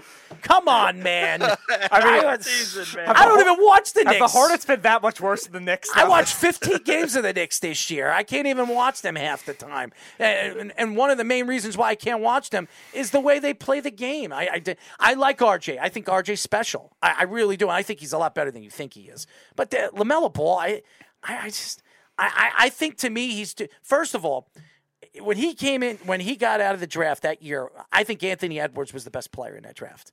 I, I, I do, and and as much as I think LaMelo Ball is the best ball out of them all, that's not saying much for all three of them. I mean, I you know, uh, Lonzo Ball is is played for what two, three different teams already, Yeah, and and the other one, the other one, I mean, nobody wants, Got arrested. nobody Yeah, I mean, wants. I mean, we're, we're, uh, the other one was never an NBA Yeah, player. I don't no. think anybody ever expected. well, don't tell that LiAngelo to his father. Yeah, that's fine, but that's but that's an that. idiot. Like whatever, but like that was the thing. But like when you watch what LaMelo Ball does, is he brings excitement to the game. That's all I'm saying. And when you're looking across the league, that's what you want. You mentioned Anthony Edwards. Minnesota is now very much more watchable with You know Anthony who? Edwards. You know who LaMelo Ball reminds me of? Jason Williams. That's yeah, that's a great comp. That's That's, a great. That's what I think he is. I think he's he's never going to be better than Jason Williams. That's what he is. He's a 15. Uh, he'll give you a 10 assists and he'll give you uh, five rebounds. That's what I think he is. Uh, That's he's a Ben Simmons. That's what he is. He's a little bit obviously he's better than Ben Simmons because. Ben Simmons can't shoot. I mean, but that's what he is. That's the type of player I can never see him, you know, being a 30 and 10 and something else. I just don't think he's that type of guard. Yeah, I mean, no, that's fine though. But build a team around that or with that to help sort of elevate that. I Mm. think that's what you're looking at in Charlotte. But to your just larger question in terms of stars around the league, I pointed to places that we probably normally would just skip over Right. in games, you know, and that's and that's what you got is you have stars all over the place. Where pretty much you can flip on a game now and you just there's a reason to watch. There's a reason to watch Oklahoma City versus Orlando now. There wasn't a reason last year. Mm. But now you have Paolo Banchero versus Chet Holmgren, and, and what's going to go on in Oklahoma City. I think they're going to be a really interesting team. Detroit, tons of fun right now. Cade Cunningham, and at the end of that season, I thought was really impressive. I'm excited for them. There's just a lot of talent to go to that question. Where across the board, everybody has somebody that you could at least go, cool, I can watch this game for a little bit. So I want to build off of that question because a lot of these big threes that have been formed in the past too, LeBron obviously starting it and popularizing it too, and then now we've seen other teams try to duplicate it and it hasn't worked. But now we've also seen like maybe two stars and, and depth in these other cities too. Can you see that kind of thing where not necessarily the biggest markets, the LAs, the New Yorks, strive off of that kind of thing, where even those second tier markets that are still good popular markets can strive? Yeah, I think you're I think you're watching it. You know, and, and sometimes it's making sure you get the right guy to be in that area that wants to be there. Like it doesn't feel like Ja Morant wants to leave Memphis anytime soon. It seems like he's all in on Memphis and in a small market. Giannis being a big one, right? Him re-signing was a huge win for Milwaukee and usually for a lot of the small market teams. I feel like there's the, the possibility there in terms of that. How the teams build though, it's going to get really interesting now. I think when you look at teams that watched the what what happened in Brooklyn in terms of not just going to get Kyrie and KD, then bringing in James Harden, but really kind of just turning the franchise over to those guys. Same thing in LA with them basically just turning the franchise over to Klutch management and letting them sort of decide who's not on the team and who, who they should trade and things like that, and which they should bring in. I think you're going to start to see teams pull back from that a little bit and start to make a little bit more smarter decisions in how they build and think longer term right there. The most important thing, and I know this is my man's favorite team, but the Warriors have been built for the most part from the ground Mm-hmm. up, right? Besides KD, everybody on that roster for the most part were guys they've drafted and developed. Mm-hmm. Uh, Steph from Clay, Draymond, to even Kevon Looney, you know, and, and Andrew Wiggins isn't a guy that they drafted, but they're a guy whose career they turned around Mm-hmm. because we weren't talking about him in uh, Minnesota the way we're talking about him now. And I think that's the stuff you're going to start to see a little bit more teams try to focus that way. That's something Memphis is doing right now. Give credit to Boston. That's what Boston has done at this point.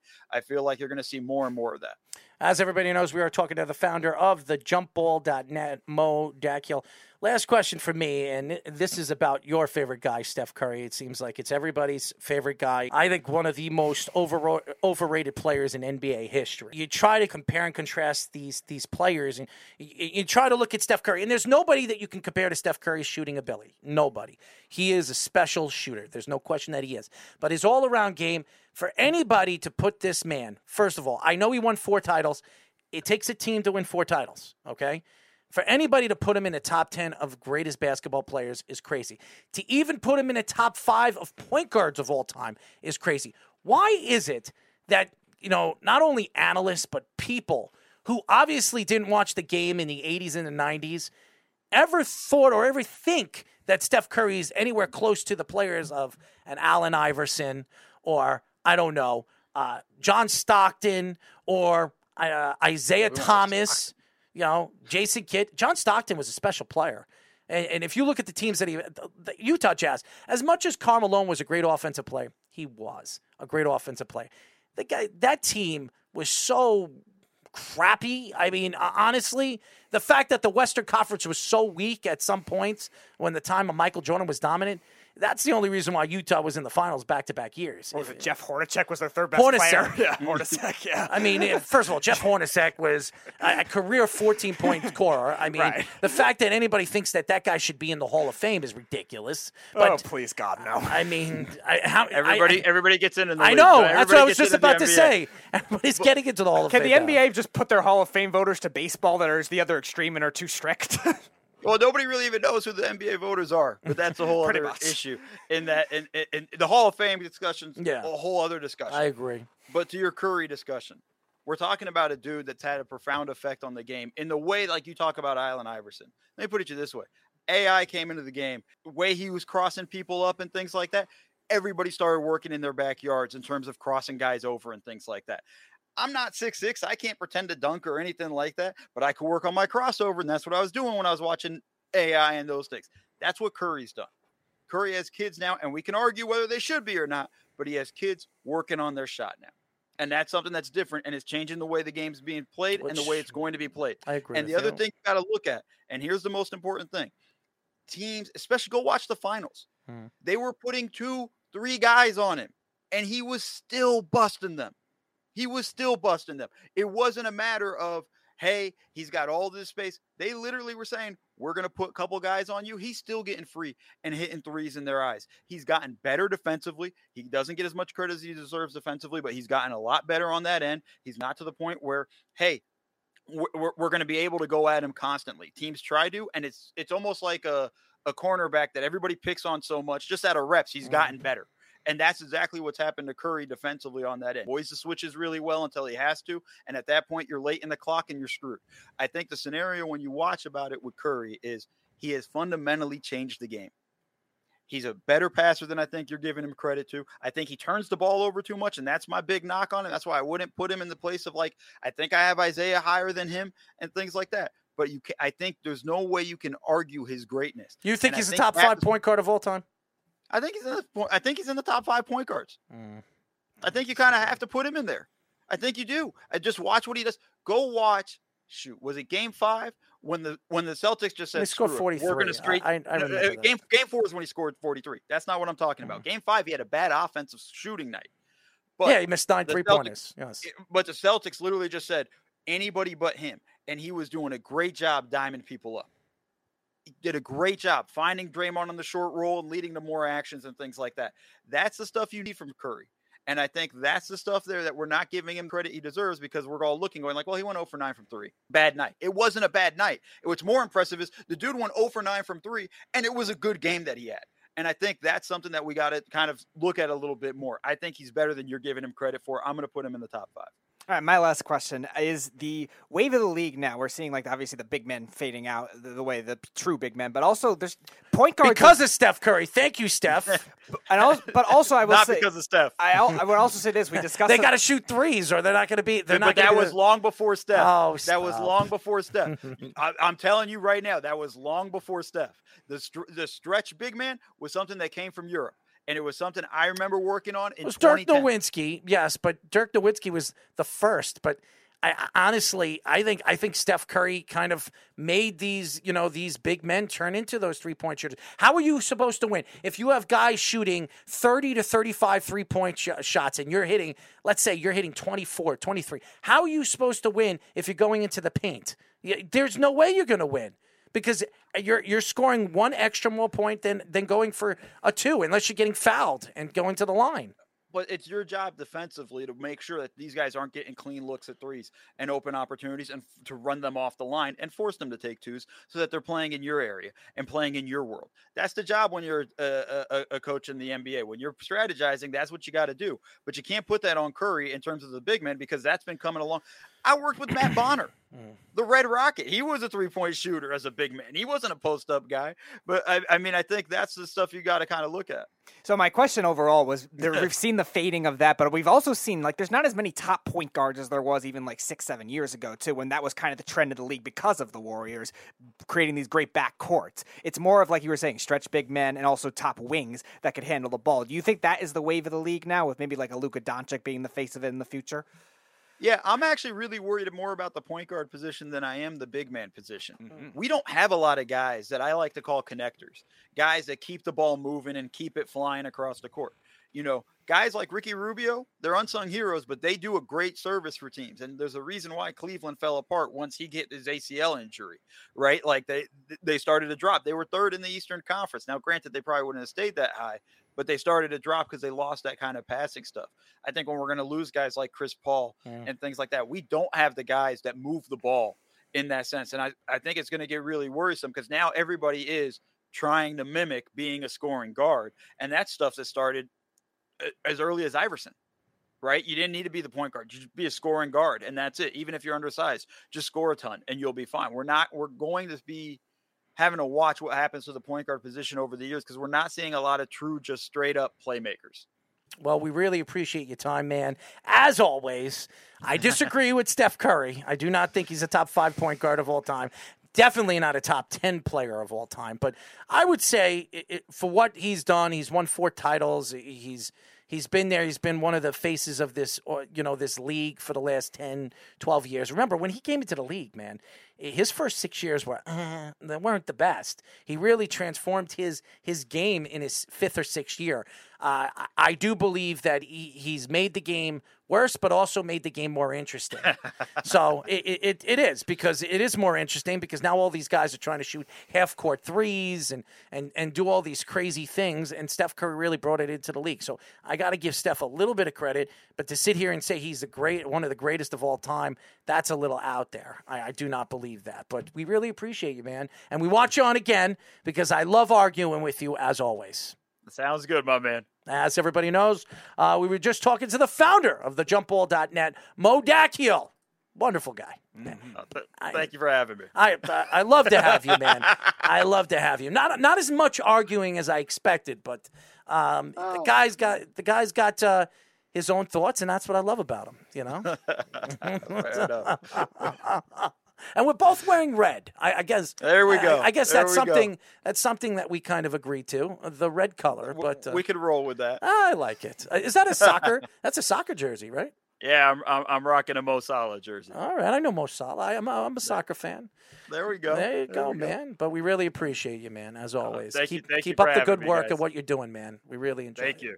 All right, I'll see you guys. Absolutely, Mo Dakhil. Ah, he's got his own opinion. Oh, yes, he does. Mm-hmm. A lot of good ones, but not the argument of Steph Curry. No, eh, listen, I'm going to argue Steph Curry to the day I die. I know.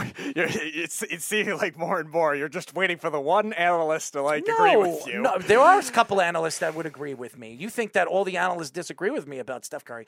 We've talked to analysts that would agree with me that he has either ruined the game or he's yeah, yes, he, he's a great greatest shooter of uh, of all time. Yeah. They- I mean, you can you can't argue that. But to say that he's one of the greatest players of all times is, is crazy. It really is. Because the game has changed, and has it changed for the better? I would say it hasn't. So for for anybody to think that. Um, uh, at 11 o'clock, we'll be talking to Off the Ball Network NBA analyst and reporter Chris Bolton. So he'll he'll be coming on. Uh, I want to get into some football. Uh, get back into football. I'm sorry, we were just in football. The Kyler Murray signing, five years worth about 230.5 million dollar contract, 160 million dollars guaranteed. Here's the thing, Kyler Murray if you guys play fantasy, he's one of the best fantasy players in all of football. Okay, I- don't think anybody's looking at his fantasy numbers and saying I'm going to pay him 230 million dollars. No, but Kyler Murray did not play well in the playoff game. He- He also lost against the Rams, which won the Super Bowl last year. What I will say about Kyler Murray is he's a fantastic talent. He's a very accurate thrower. And for the weapons that he had throughout the season with injuries, he played a lot better than people expected him to do. And, and I will say this also. For all the people that thought he should have went and played baseball instead of obviously football, if you remember, he was a top five draft pick by the Oakland A's. Mm-hmm. And he decided to give back the seven or eight million dollars guaranteed that the Oakland A's gave him to go and play professional football. It was his dream, and the fact that he was the number one pick, I, I would say he's probably one or maybe only the second player in in sports history to be drafted in the in a top ten in two different sports. So, I mean, everybody keeps talking about Russell Wilson. He was drafted by the, I think, the Yankees, The Rangers. Oh, the think it was. Rangers. He was traded to the Yankees later, I think. I think he was like a third round draft pick. I don't even think he was that high. I think he was even later. Than Yeah, that. I mean, this guy was a first round, early first round pick in baseball, and and he was the number one pick in football. And and the pressure that this kid has on him. Look at him. He's five foot. He's probably five nine, five ten at best. Okay, he's got small hands. He he is the bit one of the biggest offensive lines in football, and it's amazing how he's as accurate as he, he is. I think he is amongst the league's top five in accuracy. Uh, uh, okay, so uh, now and I, I know Snug. Um, Dave Winfield might have been the only one. I, Dave Vin, Winfield was drafted not one, not two, but three sports. He was drafted Oh, in wow. football, baseball, and basketball. Oh, I didn't know it was basketball. Yes. Wow, that's cool. So Dave Winfield's one of the best athletes to, uh, to ever play any sports, and and Bo Jackson, maybe Bo Jackson. I think He was probably the most successful when it comes to the all around. I don't think he was a first round pick in baseball though. He was a, definitely he was a first round pick in football. Then he he didn't want to play for the Buccaneers. Then ended up going to the Raiders after that. But I don't think he was a first round pick. No, you know, I talked to Jeff this morning, or well, he was hitting me up and he was telling me that Kyler Murray got this big contract. They're stupid. Arizona's stupid. I don't know how stupid they are. If they decided to part ways with Kyler Murray and they go into the draft next year, and everybody keeps talking about this draft, the last time they were talking about a draft, it was the Sam Darnold draft. Do we remember? I think there was maybe out of all the five quarterbacks that were drafted in the first round, or six quarterbacks, it was five. five. It was five. Lamar Jackson was an MVP. He's never won a he's won one playoff game. And Josh Allen, he's won a few playoff games and he's never won an MVP. Those are the only two players. And, and that draft, everybody was comparing to the 2004 draft with Eli Manning, Philip Rivers, and uh, Ben Roethlisberger. All three of them are going to the Hall of Fame. Josh Allen and Lamar Jackson might have a chance. Mm-hmm. Might. Right. There's no guarantees to it. So everybody talking about this coming draft being like, wow, this is going to be a crazy draft for quarterbacks. I remember this before. It doesn't turn out to be that way. It doesn't. One or two guys at the most will, you know, either change the game or will be decent enough to be either stars or good players in the league. So there's no guarantees in the draft. Kyler Murray is a gal- guaranteed. He's a guarantee. Now, could you win with Kyler Murray? That's the question. Now, Kyler Murray, when the pressure was on him, and after what happened in the playoffs last year, uh, he dropped following Arizona. He dropped following the players on the team. That was baby like. That that's immaturity. But he's also a young man. He's still a very young guy. He's 24 years old. He he's really developed in a sensational player. They brought in uh, obviously Hollywood Brown, his best friend. Does this make him a better player this year? I think what makes him a better player this year is the contract. Because now he doesn't have to worry about that extension. All he's got to worry about is stepping on the field and playing his game. And I think I'm not I'm not going to bet on his coach, but I'm going to bet on Kyler Murray. I think he's got the talent. I think he's got the ability to take this team all the way. Drew Brees did it. Russell Wilson did it. And honestly, out of all three of those guys coming into the league, I think talent wise, Kyler Murray is the most talented out of all of them.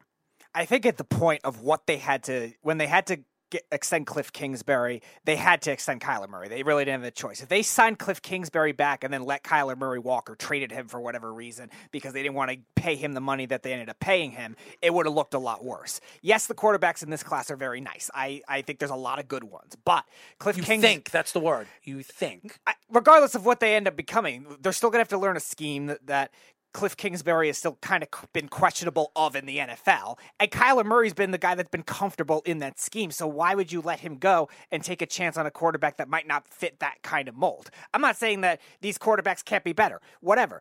The point is he's a fit for the Arizona Cardinals and he's a fit for Cliff Kingsbury. The other thing is Arizona is not a good quarterback development franchise. Usually they when they've done well, they brought in Kurt Warner, they brought in Carson Palmer, they brought in guys from other teams and made it work. Veteran quarterbacks. Jake Plummer had a couple good years there, fine. Whatever. They're not historically a good quarterback franchise. So they had to they knew they had to lock that down. Same kind of thing I was talking about with the Ravens with Lamar Jackson.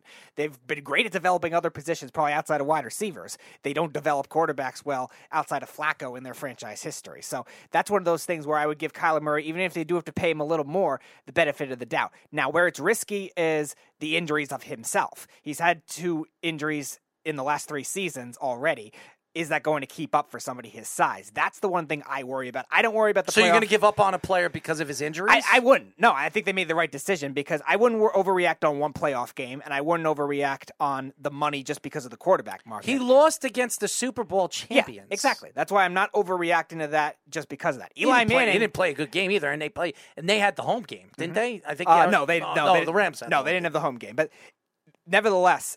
Eli Manning, who won two Super Bowls, got shut out in his first playoff game against the Panthers, twenty-three to nothing. The Giants didn't say, "All right, up two years later." Oh, uh, oh, JaMarcus Russell, big flashy guy. Oh, Brady Quinn, big, big flashy guy in that draft. Whatever. I forget the quarterbacks, the rest of the quarterbacks of that draft. They didn't say, "All right, let's give up on Eli Manning." No, Tiki Barber retired as we as we were talking about with Brandon Jacobs. No, they didn't give up on that. They stuck with it. Two Super Bowls later, and the Cardinals, same kind of boat they're in. They're they're so talented in a lot of other areas. Yes, they could use some offensive line, like you were saying, some secondary help, maybe some depth. But beyond that, they're a very well built team. I think they should be just fine with that.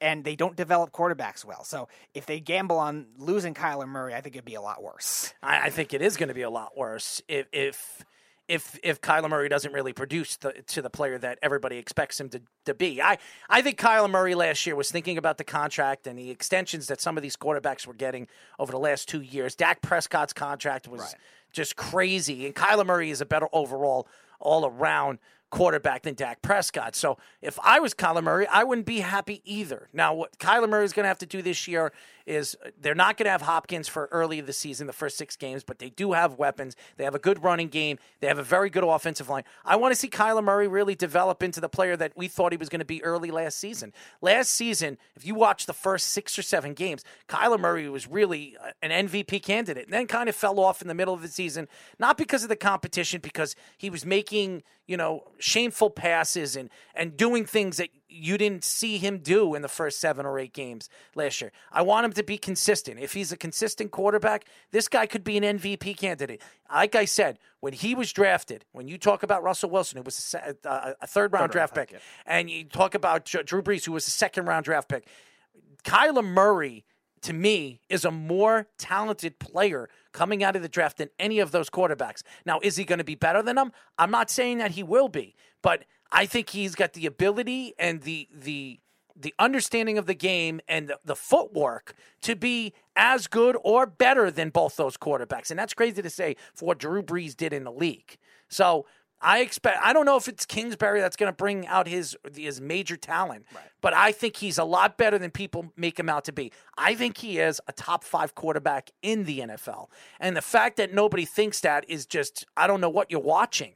I mean, the guy's got tremendous footwork and he is the fastest quarterback in the NFL. I, they're- they- I don't care what anybody says. Lamar Jackson, he's faster than Lamar Jackson. Plus, he's smaller, so he can hide behind offensive lines and sneak in, uh, you know, and really, you know, beat you on the outside. And another thing is, Kyler Murray was going to get this contract no matter what, either with Arizona or without him. So for anybody to sit here and say that it was crazy what Arizona ga- gave him, well, I, if Arizona didn't, um, somebody else would. Tennessee would have given him that. Miami would have given him that. Uh, the Minnesota Vikings after this year could give him that contract. So I, I don't know why everybody thinks it's crazy that I got a two hundred and thirty million dollar contract. Yeah, the only risk is just the injury at that point. I'm not worried about the one playoff. It's game. a it's a risk for any quarter. It's a risk for anybody, exactly. So I think th- if that's the biggest issue that you have with with overpaying slightly for Kyler Murray, which the way the quarterback market shakes Did up, Did they overpay? What are they paying him a year?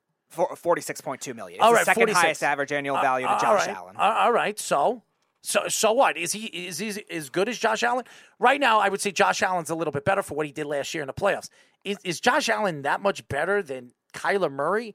Honestly, I would say no. That's what they're hoping they're going to peak into when you're paying him that much. Now, again, I don't think overpaying him by two extra million a year, if you want to even compare like the exact average annual values or the exact combined contracts, is that big of a difference of what he can be when other guys are operating at their full potential. Why are we not blaming the Cardinals, even before Kingsbury got there, for having trouble developing the wide receivers since Fitzgerald hit it out of his prime and Anquan Boldin, and the guys they had in the past? They had a lot of receivers that were drafted early that have not panned out as well either. Same kind of thing with the offensive line. They had so many busts in the in the offensive line. Those are two key positions in today's passing league in the NFL. The Cardinals, I think, are a good player development team for certain positions. It's just a lot of them haven't been the key positions they haven't been able to produce. And like I said before, they're a bad quarterback franchise. You can't gamble on something that's an unknown when you have something that's a very good known when he is healthy. Now he's got to stay healthy, and they have to build up the offensive line and the scheme Cliff Kingsbury in order to make it work. Speaking of another quarterback, Jimmy G obviously was granted permission to seek a trade.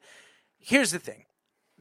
A lot of people think he's going to Seattle. It makes a lot of sense why he would go to Seattle. Seattle's looking for a quarterback. Drew Lock is still there, and a lot of people think that Pete Carroll is going to start Drew Lock no matter what. Now, Jimmy G has a pretty good record in the playoffs. He really does. And he hasn't won anything, and he has a winning record against some of the better teams in the NFC. The thing is, Jimmy G has been on very good defensive teams. He's been on very good offensive lines. He's been on teams that have very good running games. If he goes to a team that doesn't have a strong offensive line and doesn't have a strong running game, I don't know how good Jimmy G is going to be. Now, when he was on the Patriots and when he played those six games and he was six and zero or five and zero, the Patriots have always had a good running game. They've always had a good uh, offensive line. I, I think you know, when we talk about quarterbacks that can uh, be evolution, you know, be an evolution to the game, you have Josh Allen, you have Patrick Mahomes, you have Deshaun Watson, you have Kyler Murray. He is not one of those guys. He's not a speedy guy. He's, uh, most of the people, you know, most of the women that watch the game, they like to watch him because of his looks more than his arm. He doesn't have uh, uh, the, the league's most dominant arm. I, I don't. I wouldn't even think he has a top ten arm. What makes I think Jimmy G better than a lot of the quarterbacks in the NFL is uh, if you give him the time, he'll make the right play. Okay. If he doesn't have the time, I don't know what type of quarterback he is because there's nothing that really stands out to me about Jimmy G that uh, makes him a good quarterback. Yeah, there's a lot of things that are unknown with his trade market just because of that. Jimmy Garoppolo has been a winning player, but it hasn't always been because of him in the playoffs. He's had some good playoff games. He's had some games where he was carried by his running game, like you were saying. The NFC Championship against the Packers, where he Mostert did all the work in that game and the defense did the rest. Jimmy G won the game, sure, but didn't play great. Even this playoff game, they just beat the Packers. He made some good throws at the end of the game, but did not play well in the snow game. He got it was the again, it was the defense that really did that and the Packers special teams mistakes. You're not going to give him the credit for that kind of win. Now he's had some moments, like you were saying, with the Patriots where he came out of nowhere. They beat the Jaguars that season. They beat the Titans, two teams that made the playoffs that year and are good teams. So he's definitely had some good moments and he's good upsets. They beat the Rams twice in the regular season last year. Fine, but if you're a team looking for that kind of winning type of quarterback, you need to have the other positions around you. Now, Seattle making that kind of trade, they might be doing it just to get some they might be doing that. They might be doing it just to get some chips later and maybe some other development if they believe that with these receivers and maybe keep them for one more year so they can sign. Tyler Lockett has a contract. DK Metcalf seeking one, so maybe that's an incentive for them. I also think they also could trade for him and then trade him again in season if they're still struggling and there's a, a team that let's say is a contending team that has a quarterback injury and that could be beneficial Seattle long term to getting some picks back as well. They already got some for the Russell Wilson trade, but they still have a lot of holes. They're going to need all the picks they can get. Mm.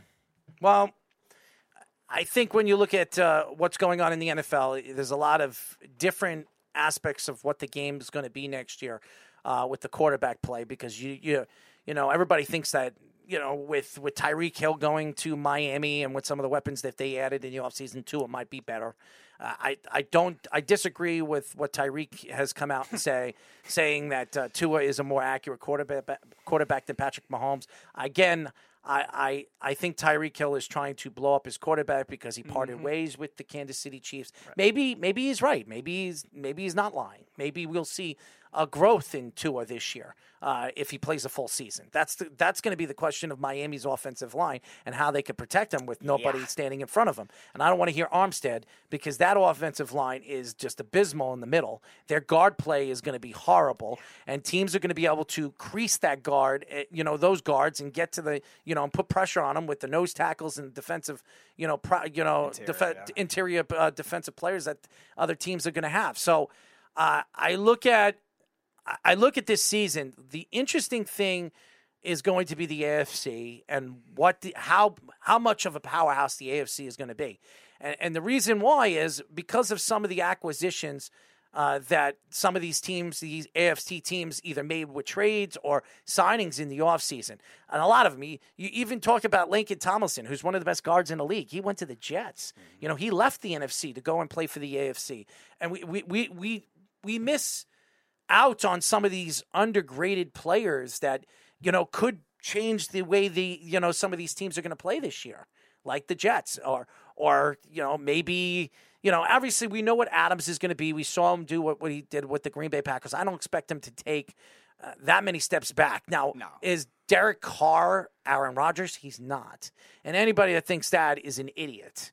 But I also think that Derek Carr is a good quarterback, and I think he's going to be able to get the ball uh, to Adams and, and, get him in spots that he's going to succeed. And they have Renfrow, and there are weapons there that something that Adams did not have in Green Bay. But uh, the question is when when you look at the NFL and, and, and where the NFL is going, I think it's becoming more of a running game again. I, I, do believe that. I think there are more dominant running backs in the league this year than it has been in the last six or seven years. It's not just Adrian Peterson. You have Christian McCaffrey. You have Taylor. You have all these. Now you have teams like the Jets that have Breece Hall. The the the um, um, the Patriots have three, uh, three-headed monster of running backs that can run the ball and dominate the line of scrimmage. All these teams have good running games, and teams are starting to figure out uh, what you know what is going to take out the clock, what's going to open up the offensive game and the wide receiving play. It's the running game, and I think it's becoming it's coming back now, and I think the game is changing back now. It's obviously the rules are changing. It's it's not for the better. Uh, you can't really put your you know hands on the wide receivers. You can't put your hands on the quarterback, which opens up the game for the offensive style of game. But what I've liked about um, you know the game and the transition of the game uh, over the last two or three years is the running games and how a lot of teams are depending on their offensive line and a dominant offensive line to open up, uh, you know, paths for the running backs. That is what I have loved and what I've seen differently now than we've seen in the last couple of years. Running games are a little different because they're not going to be built on the feature back anymore, but they're still very creative where they could be effective in certain running schemes. Even wide receivers are starting to run a lot more often too. The Rams kind of started that initially when Cooper Kupp was a rookie. They were using him a lot. He was the third wide receiver on the team, but they were using him a lot as a guy out of the backfield. And then they started doing that with Robert Woods. And then you're starting to now you're starting to see teams do that even more often. Now, I don't know if everybody every team has a Deebo Samuel on their team where you're going to get six rushing touchdowns and 700 yards, but you definitely have that kind of a versatility where you're going to add that dimension to your, your running game. You were talking about the Jets. The Jets have the three running backs, but they also could run Elijah Moore. We saw them do that at certain points. Berrios is a guy that has gotten know, when he's been when Moore was hurt. Berrios got those reps as a that type of player out of the slot too. And teams are going to start to value that kind of thing more with quickness because of those rules and also because of the versatility. And I also think too because of the way running back contracts are working now too, teams being reluctant to pay them, they want to have more guys that can run the ball too and be able to play kind of a, like a load management game like you see in the NBA now. Have you ever had a hang, hangnail before? I'm not sure. You've never had a hangnail I'm not- before? if, if I did, I don't know the term. Have you ever had like n- you know a nail stick into your skin, which you out, you're trying to get it out of your? your Oh toe? yeah, my toe. Yeah. No, no, I'm not talking about that, but that's not a hangnail. But Okay. uh, have you ever had problems with your, your, your toe before like that? Uh, nothing like super drastic, but yeah, I've had it where it started bleeding. It started bleeding, and how did you how did you pick that hang well, that nail out of your skin? What did you do? Eventually, eventually, I, I had to just slowly, just slowly try to uh, not yank on it, but pull it, like pull it slowly. Pull it slowly, use something, cut it, something like that. I didn't. Cut Use, the I don't think? I used any blade, if I remember correctly. Well, that's not my question. I, I, I mean, have you did you try to cut the skin so it can evaluate? the Yeah, pain? the, I think the skin the skin came off pretty easily. Anyway. Do you know what I'm trying to get here? Uh, You know what I'm talking I'm about. to- no, I'm not. Uh, well, uh, obviously, you're just oblivious to the world. No, it was But, a uh, while ago. That so is not. I'm not talking about what. Never mind. It over your head. Okay. What I'm talking about is when you when you watch the game of football in any sport, there's always things that can damage a team, but you're always trying to find a ways to relieve it, to take that that the pain, take away take away that that uh, that stress on that area of the of the game to open up other paths of the game.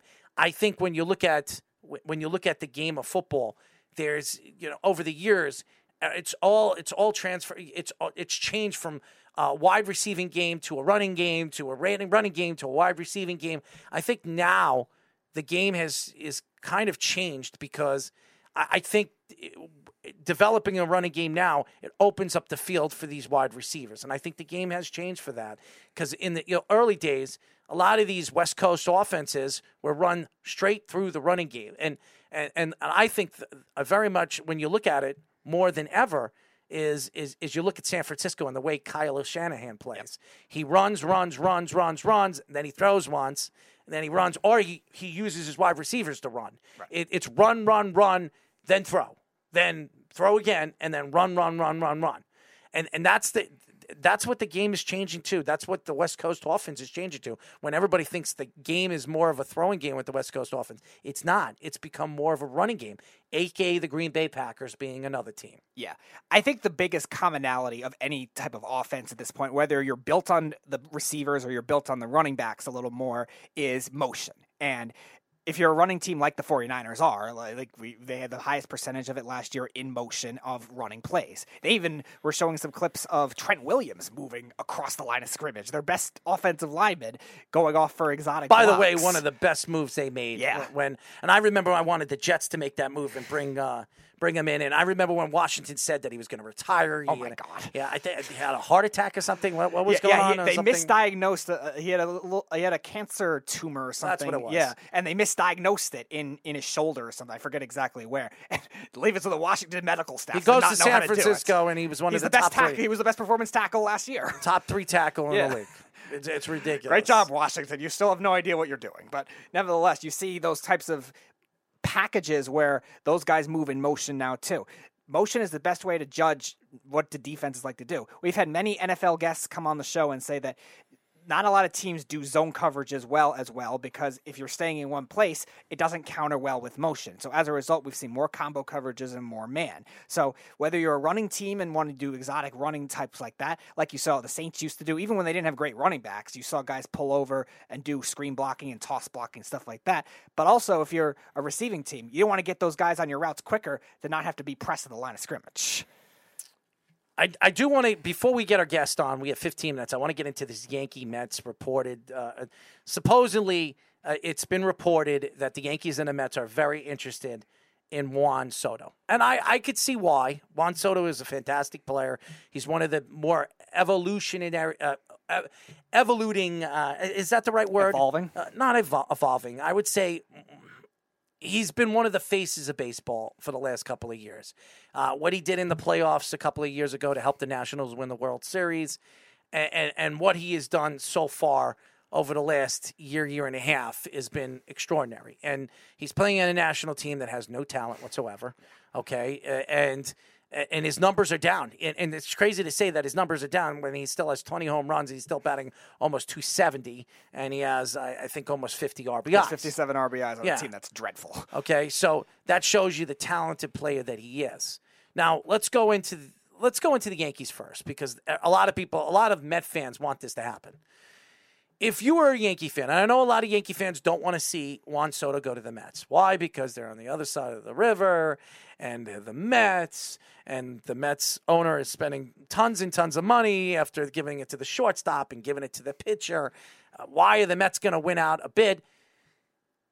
I know Yankee fans are upset with the whole Aaron Judge thing. I mean, his uh, you know his replies to the questions at the All Star game on his thoughts of leaving the Yankees, and he didn't really show any remorse or any thought that he's going to go back to the Yankees. I've been telling every Yankee fan that that he was never going to sign back with the Yankees. There was a reason why when the Yankees were talking about an extension, they weren't going to go higher than what they offered him.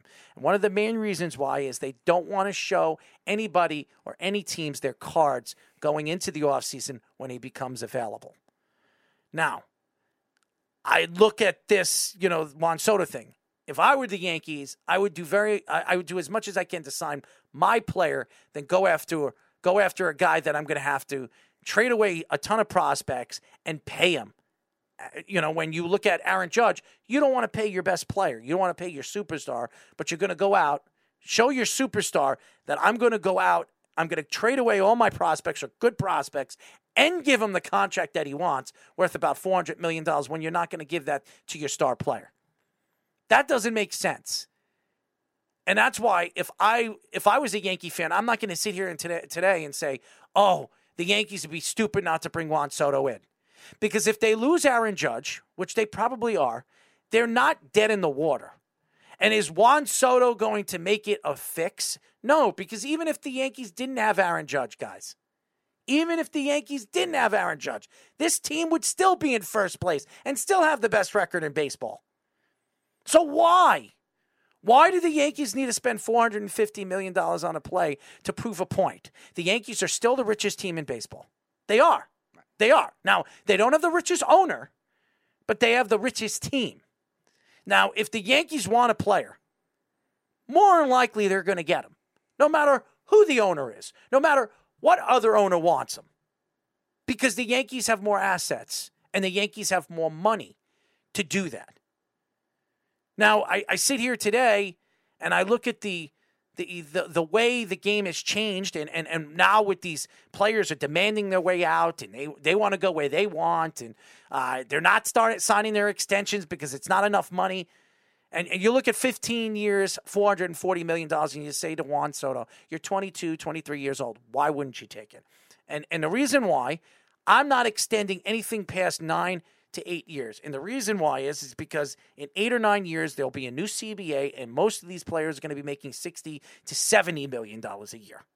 Because pitching is going to be different. Because now you're not going to overextend and pay starting pitchers. Because you're going to be running everything through your bullpen. So you're not going to have to overpay a Gerrit Cole for 38, 39 million. You, you'll you'll pay your bullpen each of your bullpen guys five to six million a year and get seven for the price of one.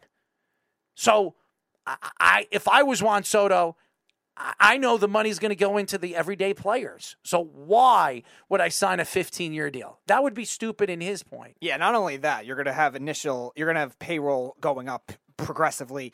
I know the league hasn't grown as much as it should in what we've seen in other sports, but the way economics work too, just the overall value of a contract is going to diminish a little bit just based on that in terms of the power of a dollar individually. So $29 million in average annual value is 15th currently. That's going to drop off not only when other guys get paid, but when that value goes down progressively throughout that contract. 15 years is spanning from when you're 23 right now in Juan Soto to when you're 38. So that's that's you're going to be your whole career. If you make it that long uh, and stay healthy, good job. Uh, Juan Soto hasn't had any ish, injury issues to have to worry about that kind of thing. But why would a player that's so good and so durable as it is right now want that kind of thing? And then you have the Nationals, which are a team that it's tough to trust right now. They were bad for the whole stretch of when they were the Expos outside of the 90s, and the Nationals, even when they started up, uh, until they got Bryce Harper and Stephen Strasburg, they were nothing either after that. So they've not been an organization you could trust with decisions. And so why would you want to commit to that kind of thing? Now, Juan Soto hasn't labeled any other teams that he said, oh, I want to be traded to the Mets. I want to be traded to the Padres, whatever, the Giants, whatever teams have been interested in him. You said Texas and the Yankees. There's a couple others too. But he hasn't labeled anything specific like that, but it just seems evident he wants out of Washington. So that's the dilemma. Now, as far as the Yankees, I don't know if they're in the same boat as the Mets in terms of prioritizing Patrick Corbin, taking that contract on as much. But it'll be interesting to see if that'll be the main thing in order to get the money off versus getting more prospects. I would try to get more prospects out of the Nationals, but if you're in a, a, a team that's going to be encouraged by Corbin, there is no way in hell he's going to be traded to the Mets. And if I, there are going to be like four or five teams willing to take Patrick Corbin on to get Juan Soto. I, I absolutely believe it. It's not just the Yankees and the Mets. Okay. And why would the Nationals trade in the same division if you're going to have to see Juan Soto every single year for the next 10 years? I can't see them. If the Nationals do that, they they have to be one of the stupid, more dumb organizations in in all of sports. You don't do that. We've never it, it, with the talented players we've seen come in and out of all different leagues. How many times do you see uh, a division a division team trade in the same division. It doesn't happen. Not for a player that good. It, no. it doesn't happen. So the chances, and I, I, told that to Josh, and Josh doesn't want to hear it because he thinks that Steve Cohen is just going to spend the money and do whatever it takes. It doesn't always buying players doesn't always answer the question on being a championship team, and that's what that's the problem with a lot of Met fans, and, and it's turning into what the Yankees used to believe. It never worked for the Yankees. It never did. When the Yankees brought in Jason Giambi, did they ever win? No. When the they only won one championship when they brought in Alex Rodriguez, Mark Teixeira, CC Sabathia, and AJ Burnett. One time in 2009. Once out of the five, six years that they were dominant, uh, dominant championship teams. Okay, so to sit here and think that this is going to work for the Mets, it's not. And I know the Mets laugh, ah, ha, ha. it doesn't matter because Steve Cohen will spend the money. Steve Cohen has to make that money back. Okay? And everybody keeps saying, well, he's a hedge fund guy. That's great. Right now, Steve Cohen doesn't care. But as the, the economy starts to dip and people are, you know, fans are sitting there saying, why isn't the team winning? What is Steve Cohen going to produce? What is he showing the fans by spending money? Not winning, losing in the first round, going to the World Series and choking. Okay? Because right now, if you look at right now their division, and I, am going right here, they're up on the Braves for two and a half games. The the right now, the Braves are not even in a top seven, top eight in salaries in all of baseball. The Mets are, I think, number two, third, or number three in baseball. To the Braves that are not, I don't even think you're in the top ten. No, I doubt it. So, what does that tell you about the Braves and their development of players? And the Braves have money. They have one of the richest owners in, in Turner. Turner Sports. Everybody, everybody know who he is. He could spend money. He's not Steve Cohen, but if he wants Juan Soto, they have one of the top three farm systems in baseball. They can get Juan Soto if they want him. They were one of the, they look like one of the smartest organizations, giving Acuna a ten year, hundred oh, yeah. million dollar contract. Yeah.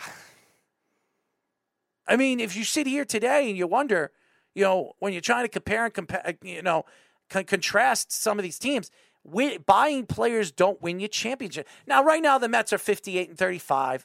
They didn't have, they don't have their full, you know, you know, rotation yet. And when Degrom comes back, heck, they'll probably be dominant.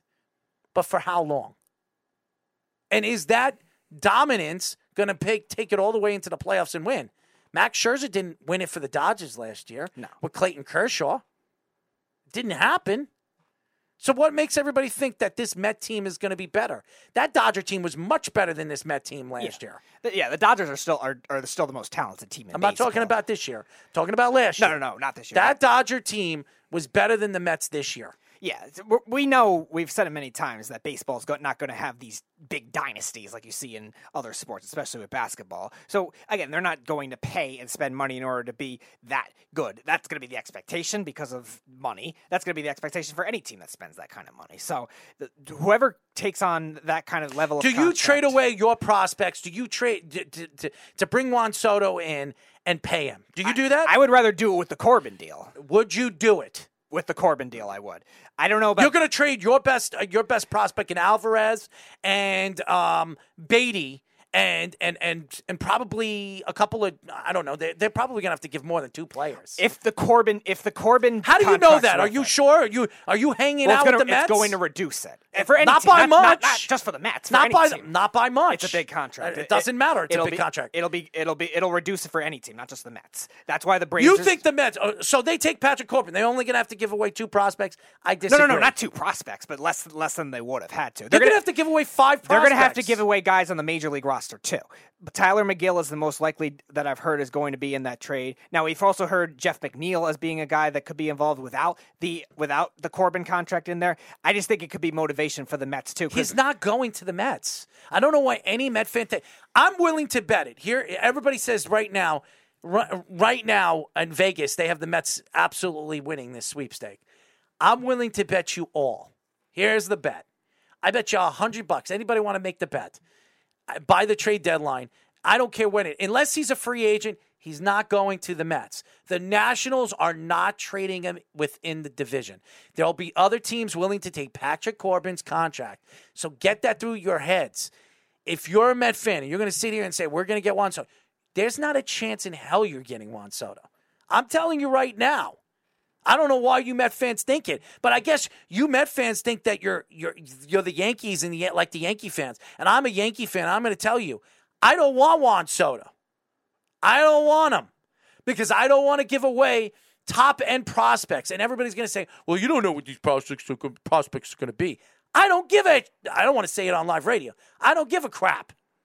It also is the incentive too of what the value could bring because uh, Patrick Corbin is a guy that we know is has been a good pitcher in the past. Now he's been bad the last two years, and that's why they the Nationals are trying to move this contract. Now, and if I was the Nationals right now, I, will take the two. I'll take your two best prospects. I'll take Pete Alonso. That's what I want. well, I think I think the Nationals. I'm surprised they're even bringing up Patrick Corbin's contract to begin with. I, I think they should try to move him in a separate trade because you're going to get less for it. The same thing I think I said with the Dodgers with Mookie Betts a while ago. Why they were taking on David Price and uh, why the Red Sox didn't get as much back for what they could have when they took on David Price's contract. It made no sense for either team, and that's why I think the Nationals. I, I don't know why I don't know why they would move Corbin and that kind of thing. Now, I think the Mets are going to have to trade more than another team if they were to take on Corbin's deal just because they're in the division. Same kind of thing with the Braves. That's why it's going to be very hard for that kind of thing to happen. That's why we were saying the Padres as a team that's pretty realistic. Like obviously, the Dodgers are another one that you can never rule out for whatever reason. But I don't know if the Dodgers have that kind of money. But you know, you can't rule them out.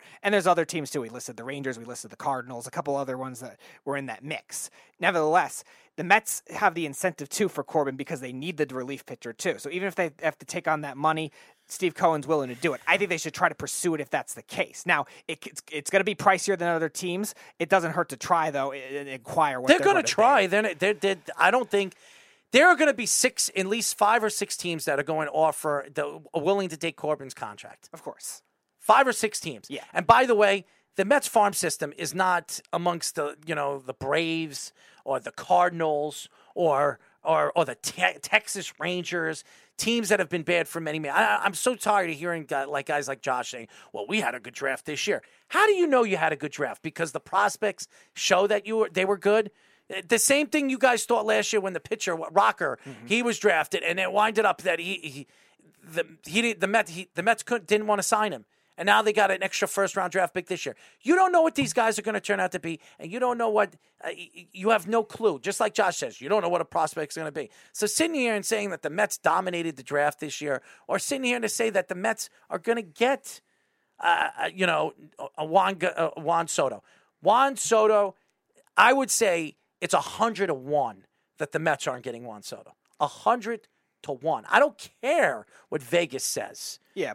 because Before- because Steve Cohen has all that money. Yeah, before we go to break, I just want to mention too, there's it's probably going to take out half of the teams that would want the Juan Soto Patrick Corbin combo just because one, either they don't need the pitching, or two, they don't feel like they're going to have the owners that they're that are going to pay Patrick Corbin's contract the rest of the way. It also could be traded again if they don't want to have Corbin on the team. So it definitely does not rule out thing. If they want to, I think the Mets also have the incentive though to use him. As well as some other teams, I think the Cardinals. I think the. Nationals would rather trade him to the Yankees than the Mets. They'll take less from the Yankees than than the Mets, and I, I don't want him. Well, no, the Met, the Met, the, if they trade with the Mets, they're gonna they're gonna play hardball with them because they're a division team. Now that might benefit them in terms of getting more prospects back, but yeah, they're gonna definitely be harder on the Mets and the Braves than the other ten teams. None of those teams, none of the divisional teams are going to get Juan Soto. I'm telling you right now. The Braves, the Mets, none of them. They're going to try to move Juan Soto to the American League. You watch it, and it makes a lot of sense why they would do it. Here, watch out, watch out for Houston, a team that has a lot of prospects. They're playing good baseball. They just swept the Yankees in a in a doubleheader today.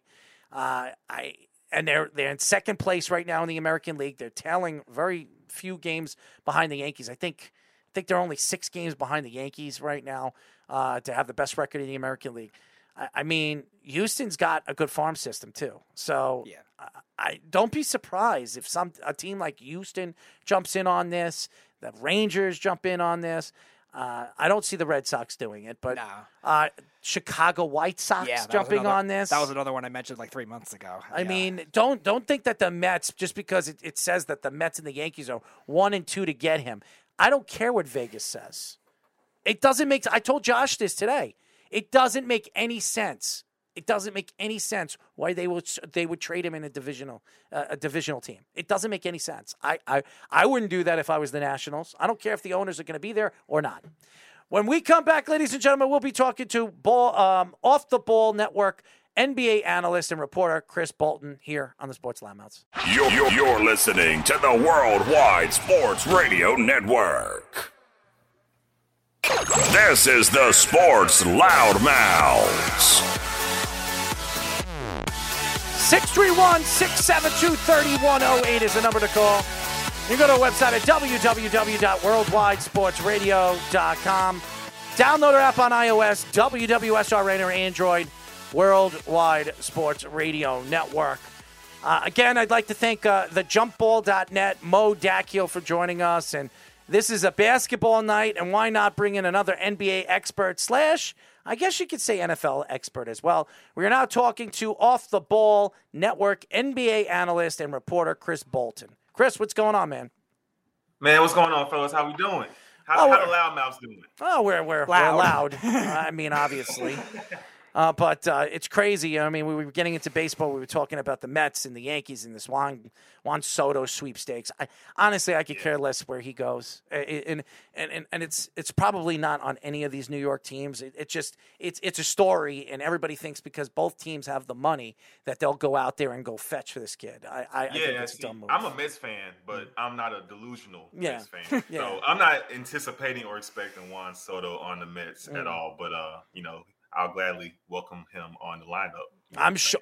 I'm sure you would. I, I think anybody would open, you know, open up their clubhouse to Juan Soto because he's. Oh yes, open arms and everything. I'll be there to greet him. Oh, So, absolutely. But I, I can't see the Nationals. I don't care if the owners are selling the team or whatever the heck they're doing. They're not going to trade him.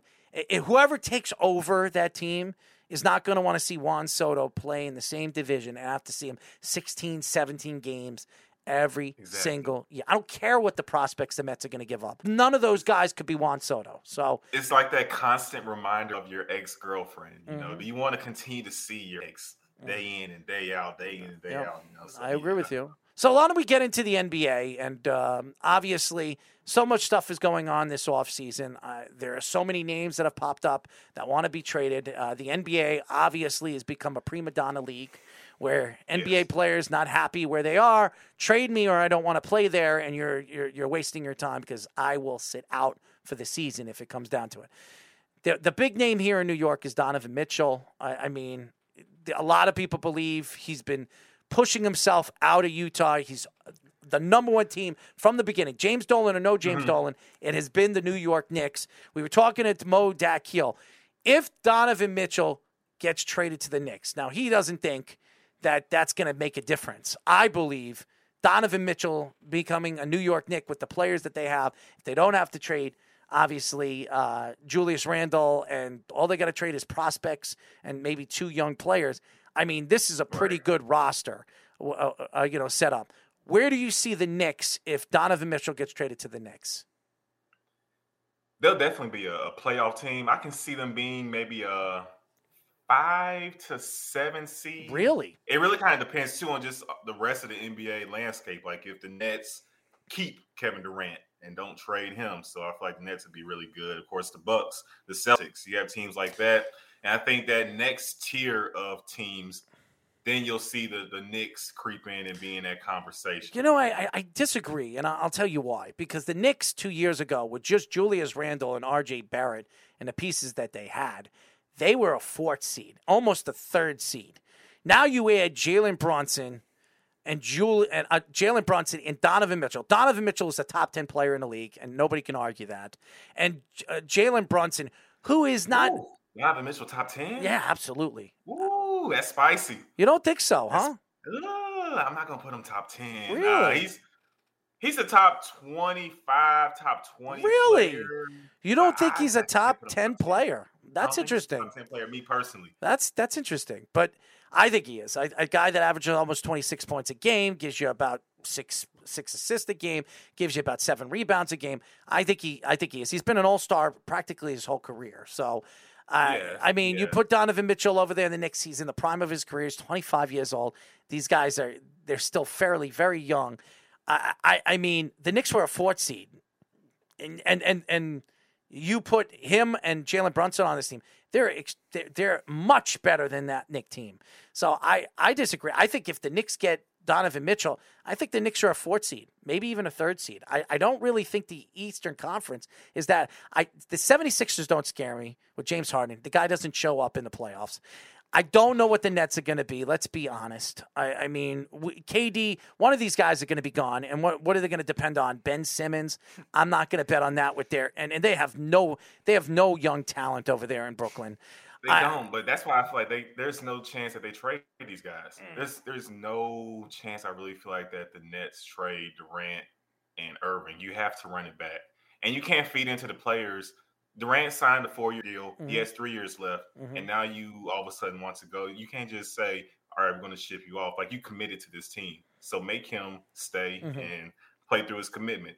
So yeah, I mean the Knicks, they'll be a good team, but I mean, it's it's going to be what year. I'm not three speaking as a until- Knick fan, I'm, and I am a Knick fan, but I'm not speaking as a Knick fan. I'm just looking at the talent, and and if they're Mm-hmm. and what we're hearing, it's Obi Toppin Quickley and five first round draft picks. If they do that, they keep Quentin Grimes, they keep McBride, they keep they, they, they keep their young players. They still have Robinson, who they just signed.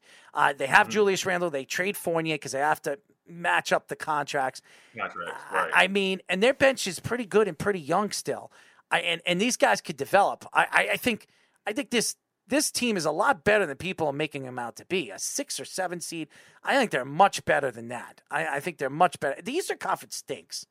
I, I- can't sit here and think that Philadelphia is going to be as good as they think. Toronto, come on. What scares you on Toronto? Barnes. I, I mean, Not yet. I, I mean, not- Toronto's up and coming. yeah, I. I mean, but I could say that about the Knicks too. I mean, you just you can't. How about the Atlanta Hawks? Yes, they added a point guard. That's great. They got a good backcourt. What about their front their front guys? Or what about their mm-hmm. bench? They lost some bench players this offseason. I can't sit here and say, think that Atlanta's that much better either. The Heat, they're not going to be much better because they're going to lose Tyler Herro no matter what. They're trying to move him to try to get something for him, but they're going to lose him. So they're not much better. They're going to lose their six man because he wants to start. So Milwaukee, yeah, but they're getting old. Khris Middleton's getting old. He can't stay healthy. I mean, the Greek Freak is is still young and still good. But are you going to depend on some of the players that they have over there to, to really produce in a seven games? And you know, everything with the NBA goes to, you know, it, it, it the regular season means nothing. It's all about the playoffs Yeah, it's all about the playoffs. Yes. Right. So I mean, sitting here, the, the Celtics they got better with Brogdon.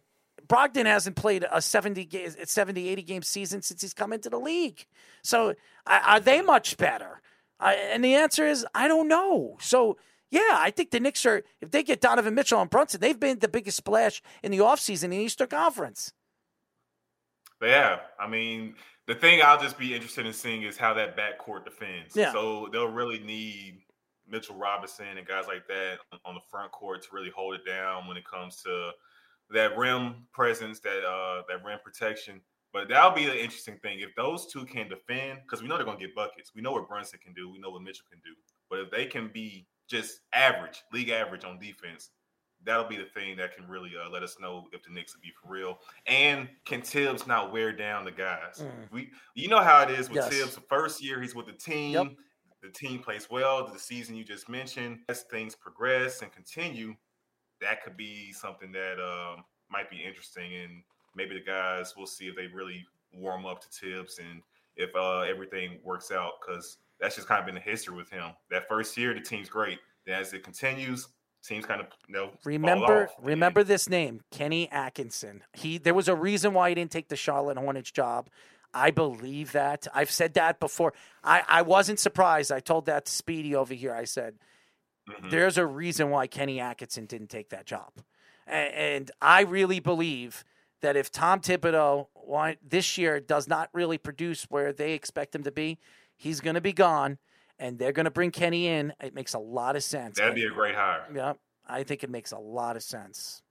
So I was Kenny's uh, legit. Mhm. He he got a raw deal over in Brooklyn when when Yep. everything played out. Yep. But you know, with what he had and to build it up and the season they had with D'Lo and those guys with that young team, that series they had with the Mm-hmm. Sixers, he really did some good things. So he's definitely one of the the better assistants. I'm glad he's he's still with the Dubs for now, but you know, we'll see how things Uh work oh, out. Golden State Warriors fan. I told you he was a big sports fan. Look, I'm a I'm a real Warriors fan though. Okay, so I'm, I'm gonna give you guys a little story. I'm from Mississippi. How are you a Met Monta fan? Ellis. How are you a Met fan? baseball in Mississippi. Oh, exactly. Okay, so in Mississippi, we don't have pro teams, Mm. so I have free reign to to kick back. And watch why TV, would you pick the Mets of all teams? I blame David Wright, Nah. Okay. Jose Reyes, Carlos Delgado, those guys. So Mm-hmm. uh, I'm still sick about Beltran striking out looking, but you know that's a story for another day. Mhm. But anyways, um, as so Monta Ellis is from Jackson, Mississippi, Mm-hmm. about an hour from my hometown. So he got drafted to the Warriors, and you know ever since then been rocking with the Dubs. Mm. So I went through the We Believe years. Um, saw us, you know, draft Steph, keep Steph, keep Klay Thompson instead of trading him for Kevin Love, and everything worked out. And it was a good investment. I, I got the stock at its lowest. Mm. Well, I'm not going to argue anything with Steph Curry with you because you probably completely disagree with me. So we'll get off that subject. So I, wanted, I wanted to ask about the Jalen Brunson, both the contract and the fit with the Knicks. What did you think about both those scenarios for them? And what do you think could be his full potential as now, I guess, a full, the biggest role he's going to have?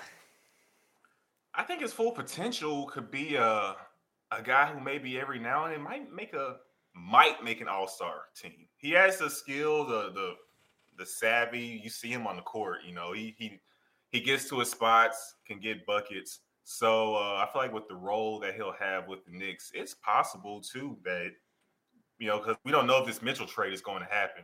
So it's on him to really kind of make it happen at that guard spot. So he could be a guy who maybe makes an all-star team. He'll definitely be like a 20 point per game scorer, around maybe 20, 22 points, someone like that. And uh I think it's a solid fit. It's you kind of taking a chance with the smaller guards. I'm not a fan, a big fan of having the smaller guards, but you know, with what the the wings you have with RJ, you have Robinson on the inside. So there's pieces around him that can make up for his deficiencies. So I think it's a good fit. As everybody knows, we are talking to Off the Ball Network NBA analyst and reporter Chris Bolton. Um, we we go into this offseason and Rudy Gobert was the biggest shocker. Uh, the Timberwolves make the trade. They give away five first Danny round draft picks. A, pulled Yeah. a finesse. Yeah, for, well, for Rudy. Danny Danny likes to rip people off, as we all know. I, I mean, we you know his last name is Ainge. I, I would say uh, I, I would say Danny Cheapo Ainge. I would say because he he he has been robbing people since the beginning with the you know obviously the Nets trade and uh, that's Yes. where he's become the more popular uh, GM, aka president of a team. Why do people still answer the phone when he calls? I don't know because he's if got I see Danny Ainge calling my line, I'm not picking it up. No, because he's going to rip you off, and and I the same thing.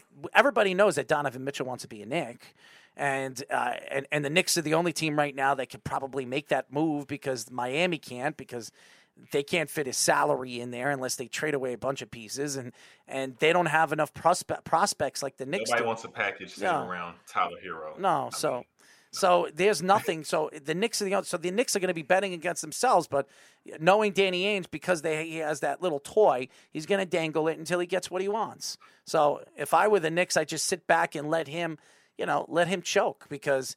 He knows that Donovan Mitchell doesn't want to be there. Donovan knows he doesn't want to be there. So the Knicks just have to sit still, realize that nobody else is out there to give him what he wants, and, and the Knicks will give him the draft stock no that they hurry. want. No, and I, I think that's what's that's why everybody keeps thinking that this trade could could probably take the rest of the offseason before it happens. But uh, even go to, to the trade deadline. Yeah. They're betting against yourself. the Rudy Gobert trade, they got players and they got picks.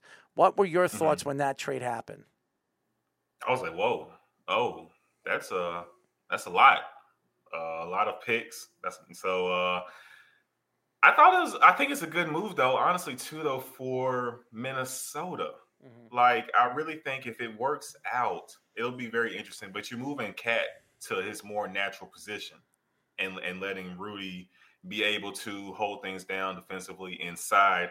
The only thing, though, is can KAT defend in crunch time? Can he defend against you know those fours, those players who will be playing the four position, which might not necessarily be a power forward. A lot of times we know how the NBA is; it's positionless basketball. So you might have a wing who can handle the rock, um, playing that spot, and now it's KAT matched up against him, trying to defend him. So we'll see uh, how things work out, but.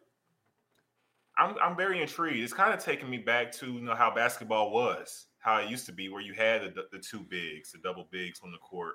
Um, so we'll see. You know that everybody has has zigged, and Minnesota's kind of zagging, and we'll see if it works out.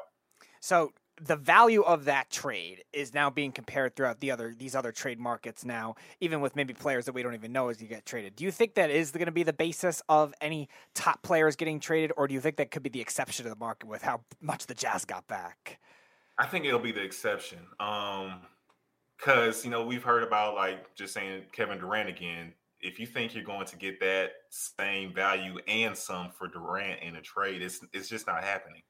So I feel like each trade is going to be its own entity, and with this one with Gobert, you know, it was just Danny Ainge working his magic and pulled off a move for a team that was very desperate, apparently, to get Rudy Gobert and to pair him up with KAT and Anthony Edwards and see what those guys can make happen as their own kind of big three. But yeah, I don't think this will be the the how the market will continue to be um, when it comes to making trades. You know, it's it's so interesting when when you when you look at the league, Chris, and uh, the dominance of some of these younger players like Ja Morant and uh, even Williamson, who getting the contract that he got this offseason. He hasn't played Yeah. a game in almost, uh, really, almost two years. It's it's crazy. Mm-hmm. Uh, And he got a two hundred million dollar contract. Devin Booker gets a two hundred million dollar contract. I mean, these two hundred million dollar contracts are getting thrown right now, and and you listen to LeBron James, and he says that the game hasn't been better. You know, over the you know, it's gotten better over the years, and I, I think it's gotten worse because of the three point shot, and now everybody has to score. You know, shoot twenty threes to win a game. Yeah. When you yeah. when you look at the game right now, like you see the star, stars that are in the league right now, do you think the league has gotten better or gotten worse? I think the talent pool has definitely gotten better. I think there's guys just across the league who can just get buckets who are skilled. There's a lot of skilled players just down the rosters. I mean, even look at guys like as a Warriors fan, um, I've seen Jordan Poole's ascension.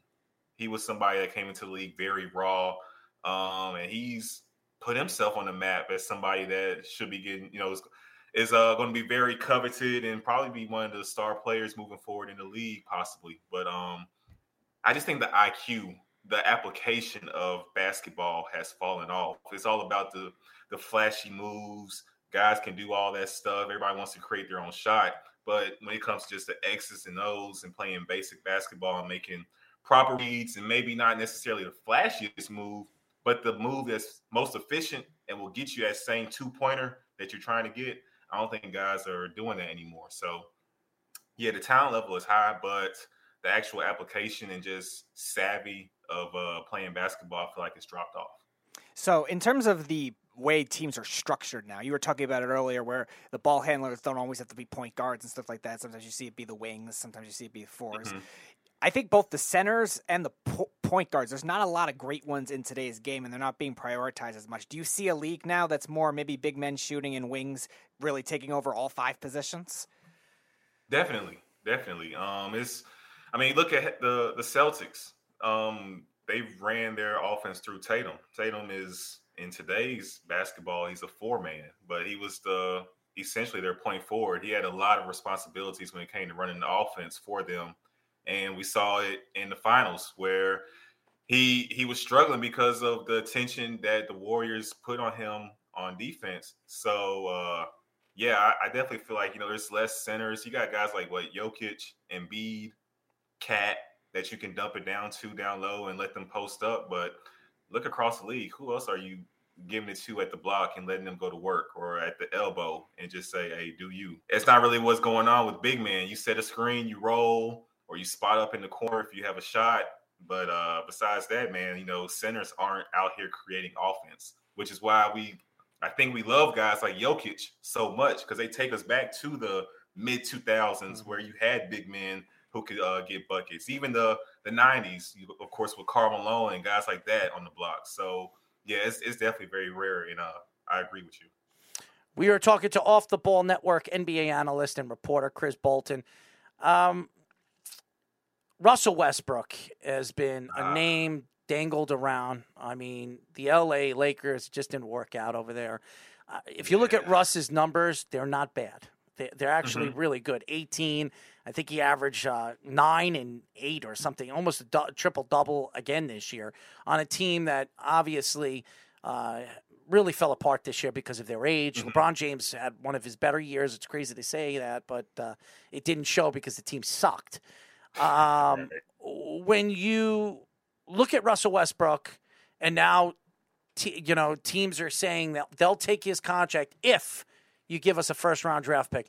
Is there any team out there that would be interested in taking away our aging player that really just didn't look good last year?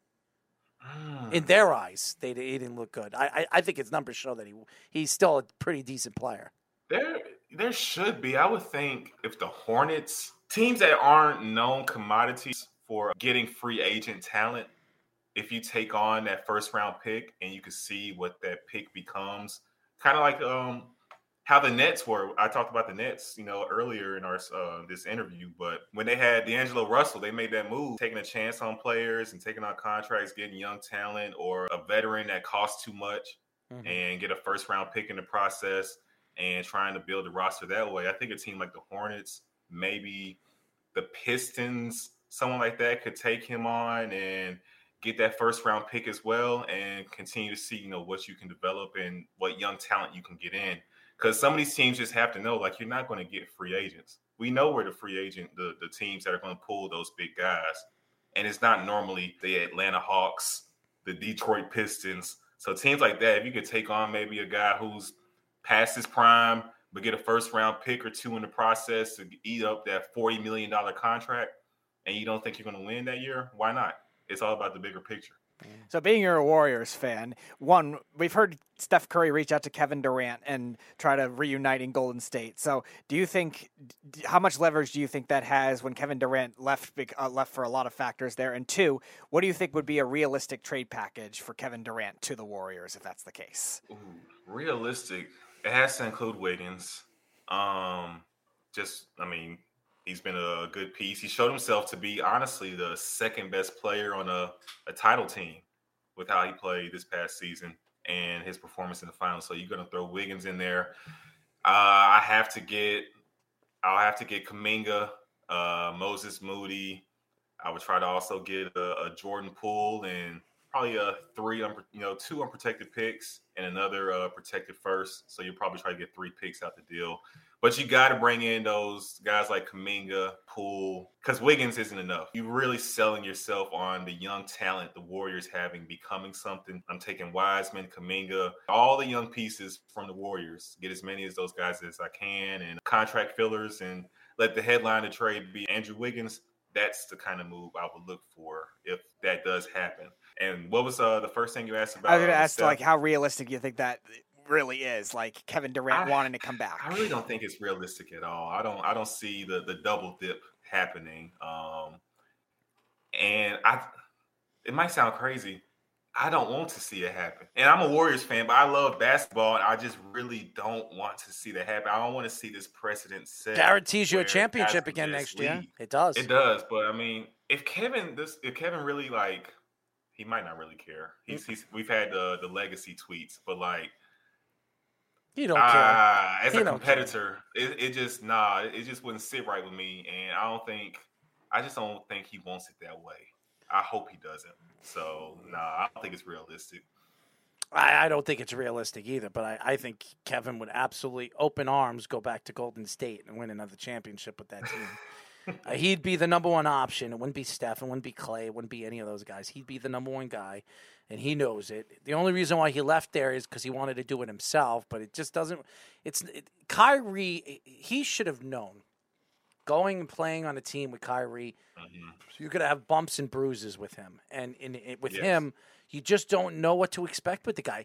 I think Kyrie is probably the most talented player in the NBA. I, I, I if Kyrie just kept his mouth shut and just played the game, I think he's the best player in the league. I the problem with Kyrie is he doesn't shut up and he just says the things that he says and he doesn't care of the consequences that come out of his mouth. So Mm-hmm. that's the problem with Kyrie. I everything else, Kyrie Oh, yeah, fits the anywhere. there. I mean, yeah. he's a number one pick for a reason Oh, yeah. in his draft. Uh-huh. but yeah, uh, like you said, you know, we kind of we got a glimpse of how things could be. We saw how it ended in Cleveland. We saw how it was in Boston. You know, you got to pay attention to those things. And you know, Kyrie, he's he's a lot. He he brings a lot, not just to the game, to the court, but off the court too. And if you aren't built for that, it's going to turn out like it has with uh with those 2 Mm-hmm. So I, I want to shift because I know you work in uh, you work in Kentucky, you work in Lexington specifically. I want Yes. to shift. so I was one of the people that was busted by this. The Kentucky basketball team this year are they still like having trouble getting over that bad loss? Because I was actually one of the one getting busted when they got knocked out. Yeah, no, the guys they've uh they've actually kind of moved on pretty well. I would say they're they're pretty hungry. I think they definitely want to redeem themselves, kind of wash off that that funk, that stench that the Peacocks left behind against them. Interesting season. They'll they'll be pretty solid, but that was crazy last year. I don't think too many. I don't think anybody saw it coming. Uh, I wasn't. I didn't think they would lose in the first round. I didn't really have them making a run to the championship like a lot of people did because I think they were the favorite on the bracketology. Some when they people- Gonzaga was the Some favorite. people. I think they were third. They were third. Okay, Yeah. I know for a while a lot of people were picking them to win. Um, but yeah, they'll they'll bounce back this season. Um, I just wish I could watch Shaedon Sharpe in a Kentucky jersey. Oh But, yeah. um, it's, it's all good though. Uh, I'll be okay. You're also a big 49ers fan. And Oh, you know it, yes, Mhm. sir.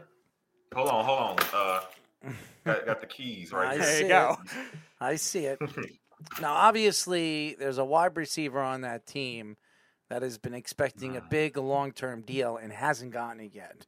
And to me, out of the all the wide receivers that were available that did get an extensions, did get extensions this offseason, I would say mm-hmm. he's the best one out of all of them.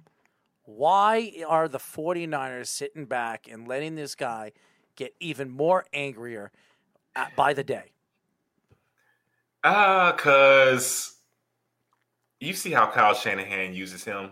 You mm-hmm. don't want to invest big money on a player that you know you were just sending him out there to get just take on what 20 hits a game at least. I mean, he's getting 10 touches, 10 carries.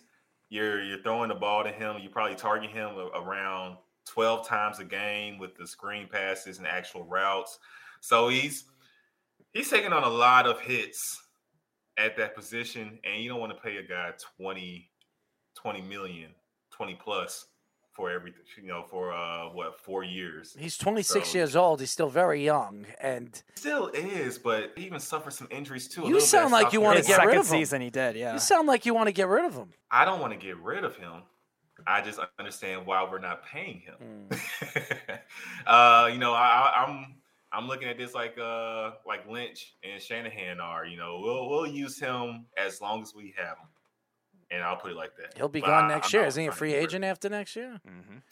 Uh, yes. Yeah, because he was a second round pick. He wasn't a first round. So pick, he, he's a free agent. So if you franchise him, you're just gonna you're gonna piss him off, and then he's not gonna want to You play. are. Yes. Mhm. and he's not going to want to play. He he actually showed up. I was very surprised he showed up because if I was him and I'm looking at all these other wide receivers making the money that they're making, he's much better than they are. He had a 1600 Yeah. yard season this year.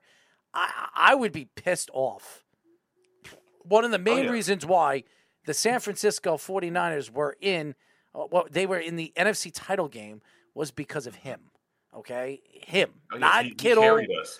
Not George Kittle, not Jimmy Garoppolo, not that offensive line, not that running game that didn't show up in that game. It was him. And in the fact that they're not respecting him enough to say, "Hey, you know what? You deserve a 3-year extension. Let's give you let's give you like 17 18 million a year. You know, you deserve it." And that's that's even on the cheap for what Adams say got. I don't think that's what he wants. I don't think he would agree to that. he probably he probably wants 22 plus. I mean, you look at the contracts like you just said the other guys are getting. So Give him give he him knows give him 3 years. he knows the second 20 he signs, like he's allowing himself to continue to be this hybrid. That's so give him, he's yeah, doing. yeah. He wants to not be used as that, but he wants to be paid more than that. Yeah, so it's give kind of weird. Give him give him three years, twenty two million a year, uh, worth about sixty six million. I think that's a fair fair move. I mean, he's worth that. That's worth it. I, you, I know you don't want to give him a five year deal, a four year deal, or a five year deal. That's fine. So give him what he's worth. Don't sit there. It's fair. I, I I also think too. I think these teams have gone with the philosophy that you see the Chiefs kind of taking, the Titans taking. They'll you'll use a, a wide receiver up for that first little portion of their career, that first five year window, and then if they when they want that big money, let them go. I Well- mean, shoot, even the Titans they beat AJ Brown to the punch. You know, they went ahead and flipped him to the Eagles. And I don't said, think "Well, we'll get- Kansas We'll get the next AJ Brown Yeah. with Treylon Burks. Yeah. The Titans are also one of those teams you can't really trust with developing wide receivers though outside of AJ. I also don't so- think Kansas City wanted to trade Tyree, uh, lose Tyreek Hill. I think the the whole point with Tyreek Hill is t- there was a lot of things going w- within within the Andy Reid situation and Patrick Mahomes. It's not. I, I don't think it's a story that Tyreek Hill is taking shots at. You know, since he's been traded, he's been taking shots at the organization, Andy Reid and Patrick Mahomes, the way he has. I think it's a lot more entailed.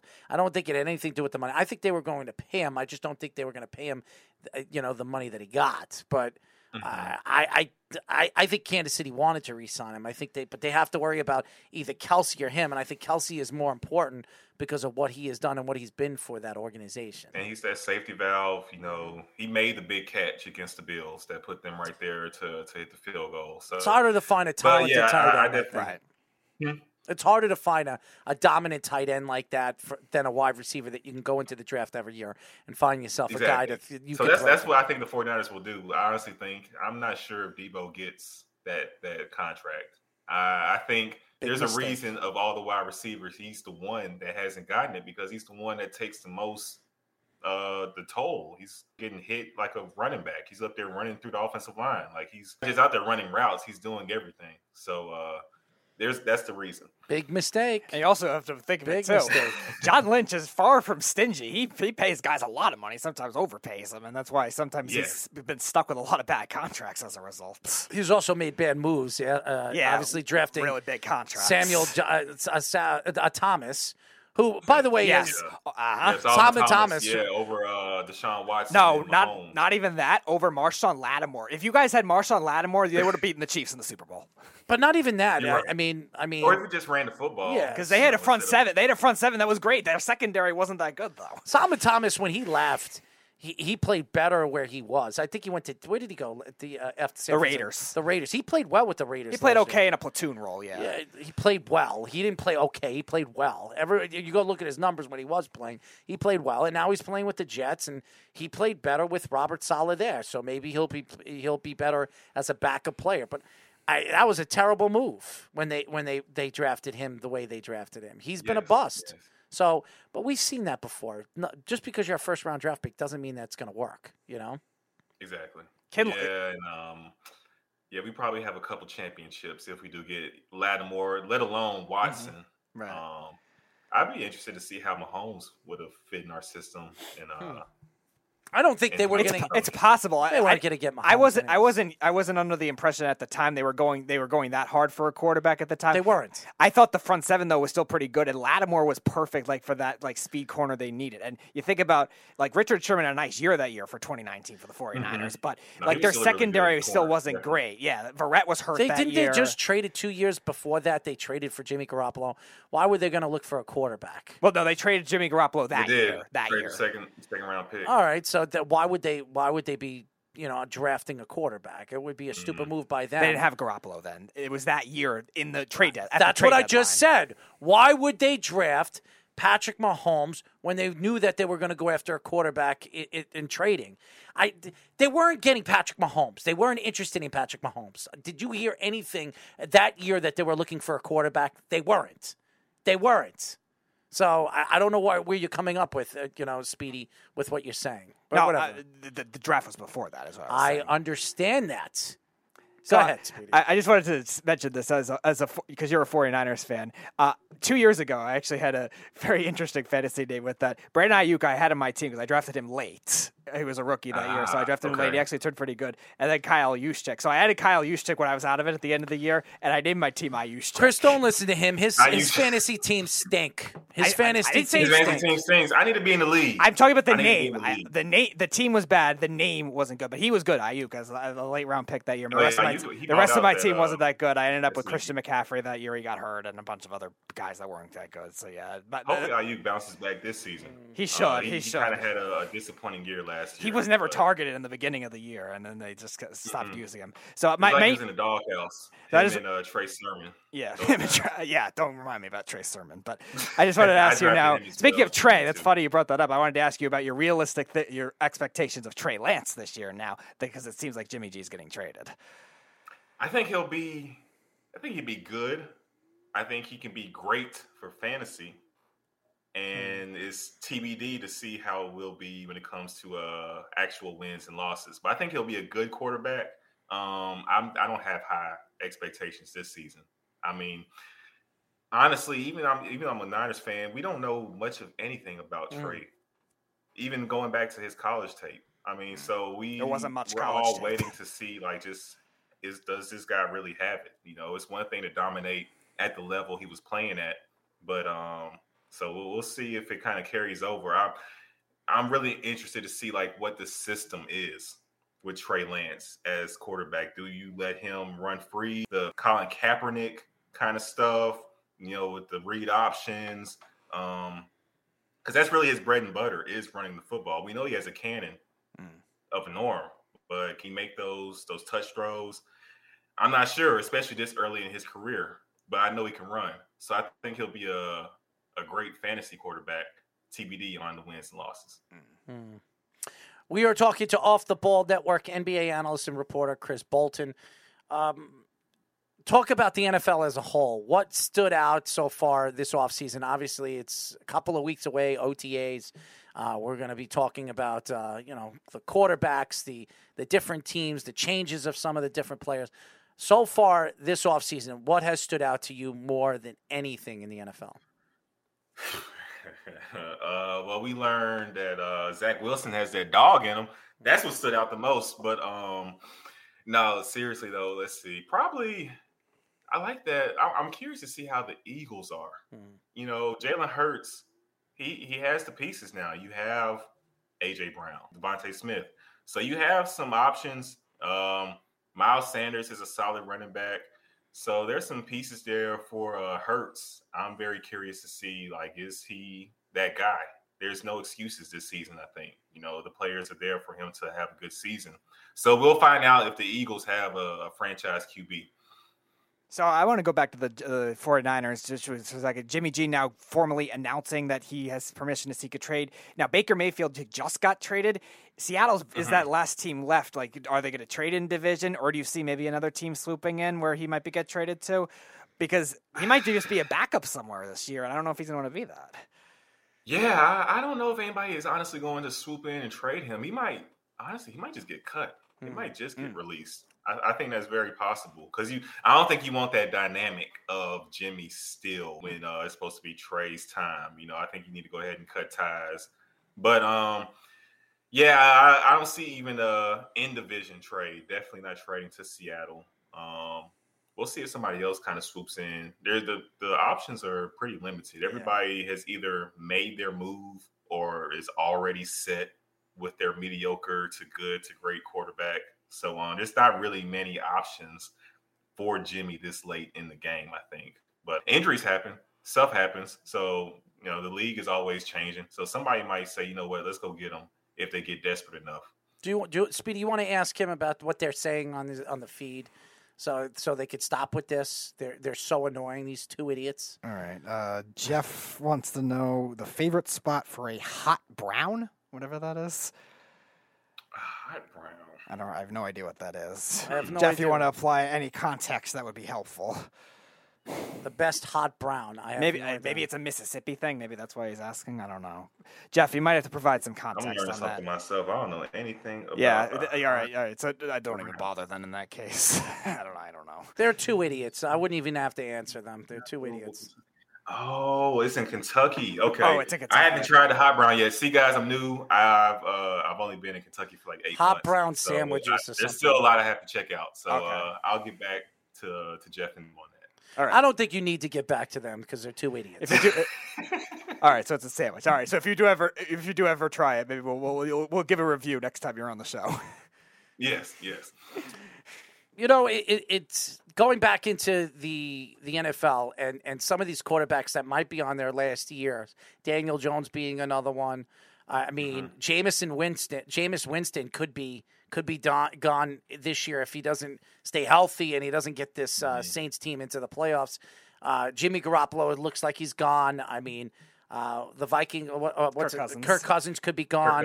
I mean, a lot of these starters could be, you know, bouncing from one team to the other. Uh, is there a single quarterback that you see this year on their last year of their contract, or maybe a surprise out of some of these quarterbacks that really stood out, stand out to you that could have a surprise year? I think you know Daniel Jones. He could be interesting. Um, you get you get a healthy Saquon. Uh, you have guys like Tony. You uh, I, you also have. I saw. Uh, you know, I know a lot about Wan'Dale Robinson. He's very talented. Um, you so really like that move? A lot of people questioning that move. I know a lot of people questioned it because it's almost like you just drafted Tony all over again. Similar skill set, similar size, um, and you also drafted him at a premium too in the second round. You know, but it could work out. Maybe they know something we don't know. Tony has had injury issues. He's someone who struggled to stay on the field, so maybe he's like that that guy you can depend on when Tony is out. Um, if they want to move on from him in the future, but Jones, he's he's interesting because he also can run the football too. We've seen him have some big time games. We've seen him have some some bad games. I feel like his ceiling is almost probably the highest that could be on the move, maybe on a different team. So uh, if Daniel Jones puts it together, I, I'm very intrigued and interested because I like his skill set. He's a big guy. He can run a little bit, has a good arm, and I mean, can we really judge him? He's been on the Giants. I agree I with mean, you. We're just gonna be real. I agree with you with everything with Daniel. I like Daniel Jones from the beginning. I think he's going to be a good quarterback. I think they need to give him a protection. I think now they add the two tackles that they have. Uh, if this offensive line can stay hold and Saquon actually can stay healthy, it'll open up the play action for this guy to not drop the ball and, and put it in position, put him in position to succeed. Baker Mayfield, Sam Darnold, who wins that job? Baker. Really? I'm gonna give you the Baker. Mm. Interesting. Uh, yeah, yeah. I'm. I think we know what. I, I think we know what Sam Darnold is. Um, Do we? They just- lost. They lost Christian McCaffrey, and he they were three and zero, and then they lost Chris, and then they weren't the same team. I, I, I don't know if we know what Sam Darnold is. If obviously he needs a running game, you need a running game. They didn't have Yeah, a good do. backup running uh, running back, and I think that was a big problem. And then they lost more for a significant amount of time too. I think they lost they lost him Mm-hmm. for three or four games, and that hurt him too. So, do we really know what Sam Darnold is? Yeah, I mean, shoot, he he he likes uh he isn't the most athletic, but Mm. he became almost a running back for them. He was al- also doing a lot of running. I was leading the league in rushing In touchdowns. like week seven or eight, yeah. Uh-huh. Yeah, Five like, rushing he, uh, touchdowns. so um, I just I'm not really sold on Sam. Uh, I kind of think he's one of those guys too, where it's either the guy's wide open, or if he doesn't, if it's not there, he's just going to maybe tuck and run like he kind of did last year. But Mhm. maybe that was just a, a product of the situation you Right. just talked about. But um, you just they just made a move, Baker. I don't think you do that if you feel like You gave up a fifth round draft pick for job. him. I think that was worth it. I mean, you get Baker Mayfield for a fifth round. You had to give up a two and a four for Sam. I mean, and the Jets Yeah. are running with it because they got Jermaine Johnson. I mean, least. yeah, so Yeah. I don't think the Jets are complaining about that right now. So Nah, the Jets are looking great. Uh, it's a good time to get some Jet stock. If, we'll uh, see. We'll see. If people are out there. I can't brag about that right now. All right, so my, my last question, Jeff. I'll make up for it, even though you didn't know about the sandwich. I'll ask you about some college football. I know you've uh, SEC media days this week. I don't know if you were covering any of that, but um, Kentucky Kentucky football's got a little bit of some expectations this year too. They got a big quarterback in Will Levis, a, a running back with a great name, with Kavosiey Smoke. That uh, I know, I, Kavosiey Smoke, yeah. Smoke. I know you, uh, Jeff. I know you love that. Uh, so, what do you think are the realistic expectations for Kentucky in a tough SEC? Realistic, honestly, is to be at least second in the SEC East. If things play out like they should, you have a quarterback who a lot of people believe will be a first round pick in next year's NFL draft with Will Levis. Um, they have they brought back all their linebackers. The defense should be pretty good. Um, the running back, their starting running back, Chris Rodriguez, is back as well. You have the pieces. Uh, I feel like the East is the weaker division of the SEC. It should really boil down between Georgia and Kentucky. I see them possibly going 10 and 2. I feel like is very realistic. The ceiling is 11 and 1 and Wow. they shouldn't lose no more than 3 games in the East. So they should definitely be the second team in the SEC East. Possibly possibly outplaying Georgia and they could make it to the SEC championship game. Sounds crazy. I know we talk about Kentucky basketball being so great and it's a, a basketball school, but the football team, they might be the team that has the better season of the two school of the two teams this upcoming year. Actually, uh, one of our fans, Jeff, has actually called. He wants to ask you a question. Jeff, you're on. My man, I respect What's up, Joe? all of your takes. You seem very knowledgeable, but you need to quit Kentucky football right now. Did you see what Will Levis does to his coffee? Oh, God, the man gross. should. Oh the man, man ah put no, the prison. mayonnaise. Yes, yes. Oh, that's nasty. Yes. He puts mayonnaise in his coffee. Oh yeah, it's gross. He, he just tried it. He just tried it. He said, "You know what? I'm just put some mayonnaise in, stirred it up, and I like and mayonnaise, but head. I don't even like coffee. I would not put mayonnaise in my coffee. But look, that lets you know he he has that dog in him. Mm-hmm. So I'm not gonna, you know, I'm not gonna quit Kentucky football. That lets me know he'll go to war. He'll make it happen. I mean, it doesn't matter, you know, if the whatever resources you got. If you just got some some mayonnaise on the, the sideline and he needs to get right, he'll take a squeeze of that mayonnaise, get back on the field. He's good to go. So no, I'm not quitting Kentucky football. there you go, Jeff. Any other And if- questions? And if Kavosiey Smoke isn't the best name in college football, I don't know who owns it. It's top five, definitely. Just starting off with Kavosiey, but then for the last name to be smoked too, perfect. So yeah, it's definitely top He, five. he was he was a, a, a second place finisher for me last year to Smoke Monday. Smoke Monday. What names, man? Jeez. SEC football, where all I the guess smoke their happens. parents. I guess their parents thought they were going to be means athletes. Maybe I don't know. Some of these names. That's an SEC ridiculous. football thing. Other than smoke. And Kavosiey and if a, oh, yeah. a cognac company has not thrown all the NIL money at Kavosiey Smoke, what are we actually doing? the cognac, and we need a cigar company too. yes. Get him, get him some Hennessy and some cigars. You know, Kavosiey smoke. Oh, you're a Hennessy guy. Don't tell J.R. Smith. but first of all, shout out to J.R. Smith. I mean, he just graduated from college, man. Uh, I, Oh, yeah. uh, unbelievable, and, and he graduated with all honors. So and and more importantly, played for the golf team and actually played pretty well. North Carolina A and T, we love it. yeah, he he, he Yeah, you love to I- see it, Congratulations to uh, you know J.R. Smith, who worked really really hard to get his degree, and he graduated with all honors, and that says a lot about who he is as a person. So. Uh, I mean, it's a, I mean, it's amazing that he thought getting a college degree would make people forget that he dribbled out the clock in a loss in the NBA Finals. Oh, he My definitely, man, he definitely you go. did. That's why he graduated with honors. Oh, he, did, he, he definitely didn't graduate in mathematics. That's for sure. Can't say anything bad Oh, about a man. person that goes out and and and gets himself a college education. So uh, that's Oh, yeah, something. big we ups to JR. Yes, I, I respect him for that. He didn't need it. I mean, he's a multimillionaire. He doesn't need that. But he went out and he did it, and he didn't. He didn't even. And, and you want to know something? Nobody did it until he graduated. So it, that's that's what makes it even more amazing, for the fact that he kept it under the you know under everything, under the under the bed, under the whatever. To, Yeah. and he, and then when he when he did it and he graduated, it, it's it's it's amazing the way he did it. So, uh, Jeff, anything else for our, our guest? If- yeah, if if my man hasn't had the hot brown sandwich yet, can he end the debate between Gold Star and Skyline Chili? Which does he prefer? Ah, I haven't had the chili yet either. I'm sorry. I'm sorry. Well, I've God, been going He's to new. places. He's new, Jeff. Well, you are you telling me the man? The next time I'm back on the show, I'll have an answer to both. I got you. He said the next time he's on the show, he'll answer to both. He just got there. He's only been there for a couple of months, man. Eight months, he said. Are you telling me the man hasn't had a meal in eight months? He's he's a guy that likes to stay home and make his own chili. Yeah, you know, homemade chili. Uh, we, we got the catfish going. I make some catfish. Are you married, Chris? Nah. You got a girl? Nah. Oh, look at that.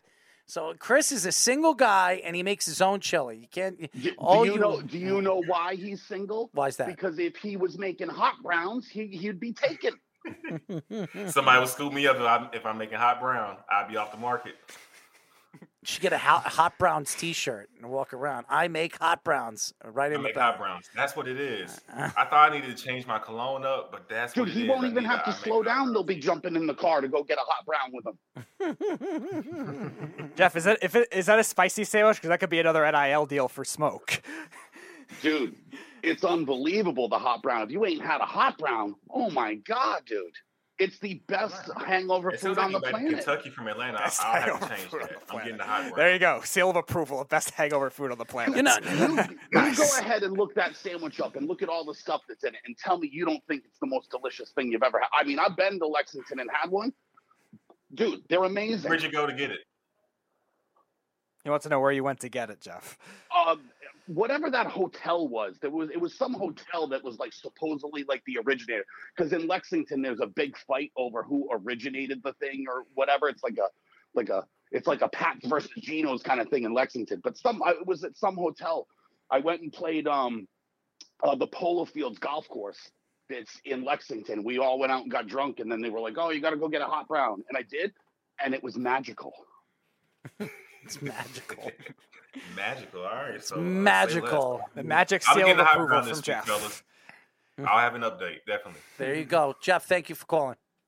Cheers, gents. Jeff from Jeff. Tampa. Uh, but we really appreciate you joining us, man, and giving us the time I as appreciate always. You guys. Uh, tell the fans how they can find you on social media. Yeah, you guys can follow me on Twitter at Chris underscore Bolton, B O L T O N underscore 12. Also on Instagram at Chris dot Bolton underscore. Of course, I'll be tweeting about a lot of Kentucky stuff, Kentucky football, basketball, baseball, high school sports, but also I love NBA, I love NFL. So I'll be tweeting about anything and everything. And probably uh, hot brown sandwiches now. And also you'll catch some music tape uh, as well.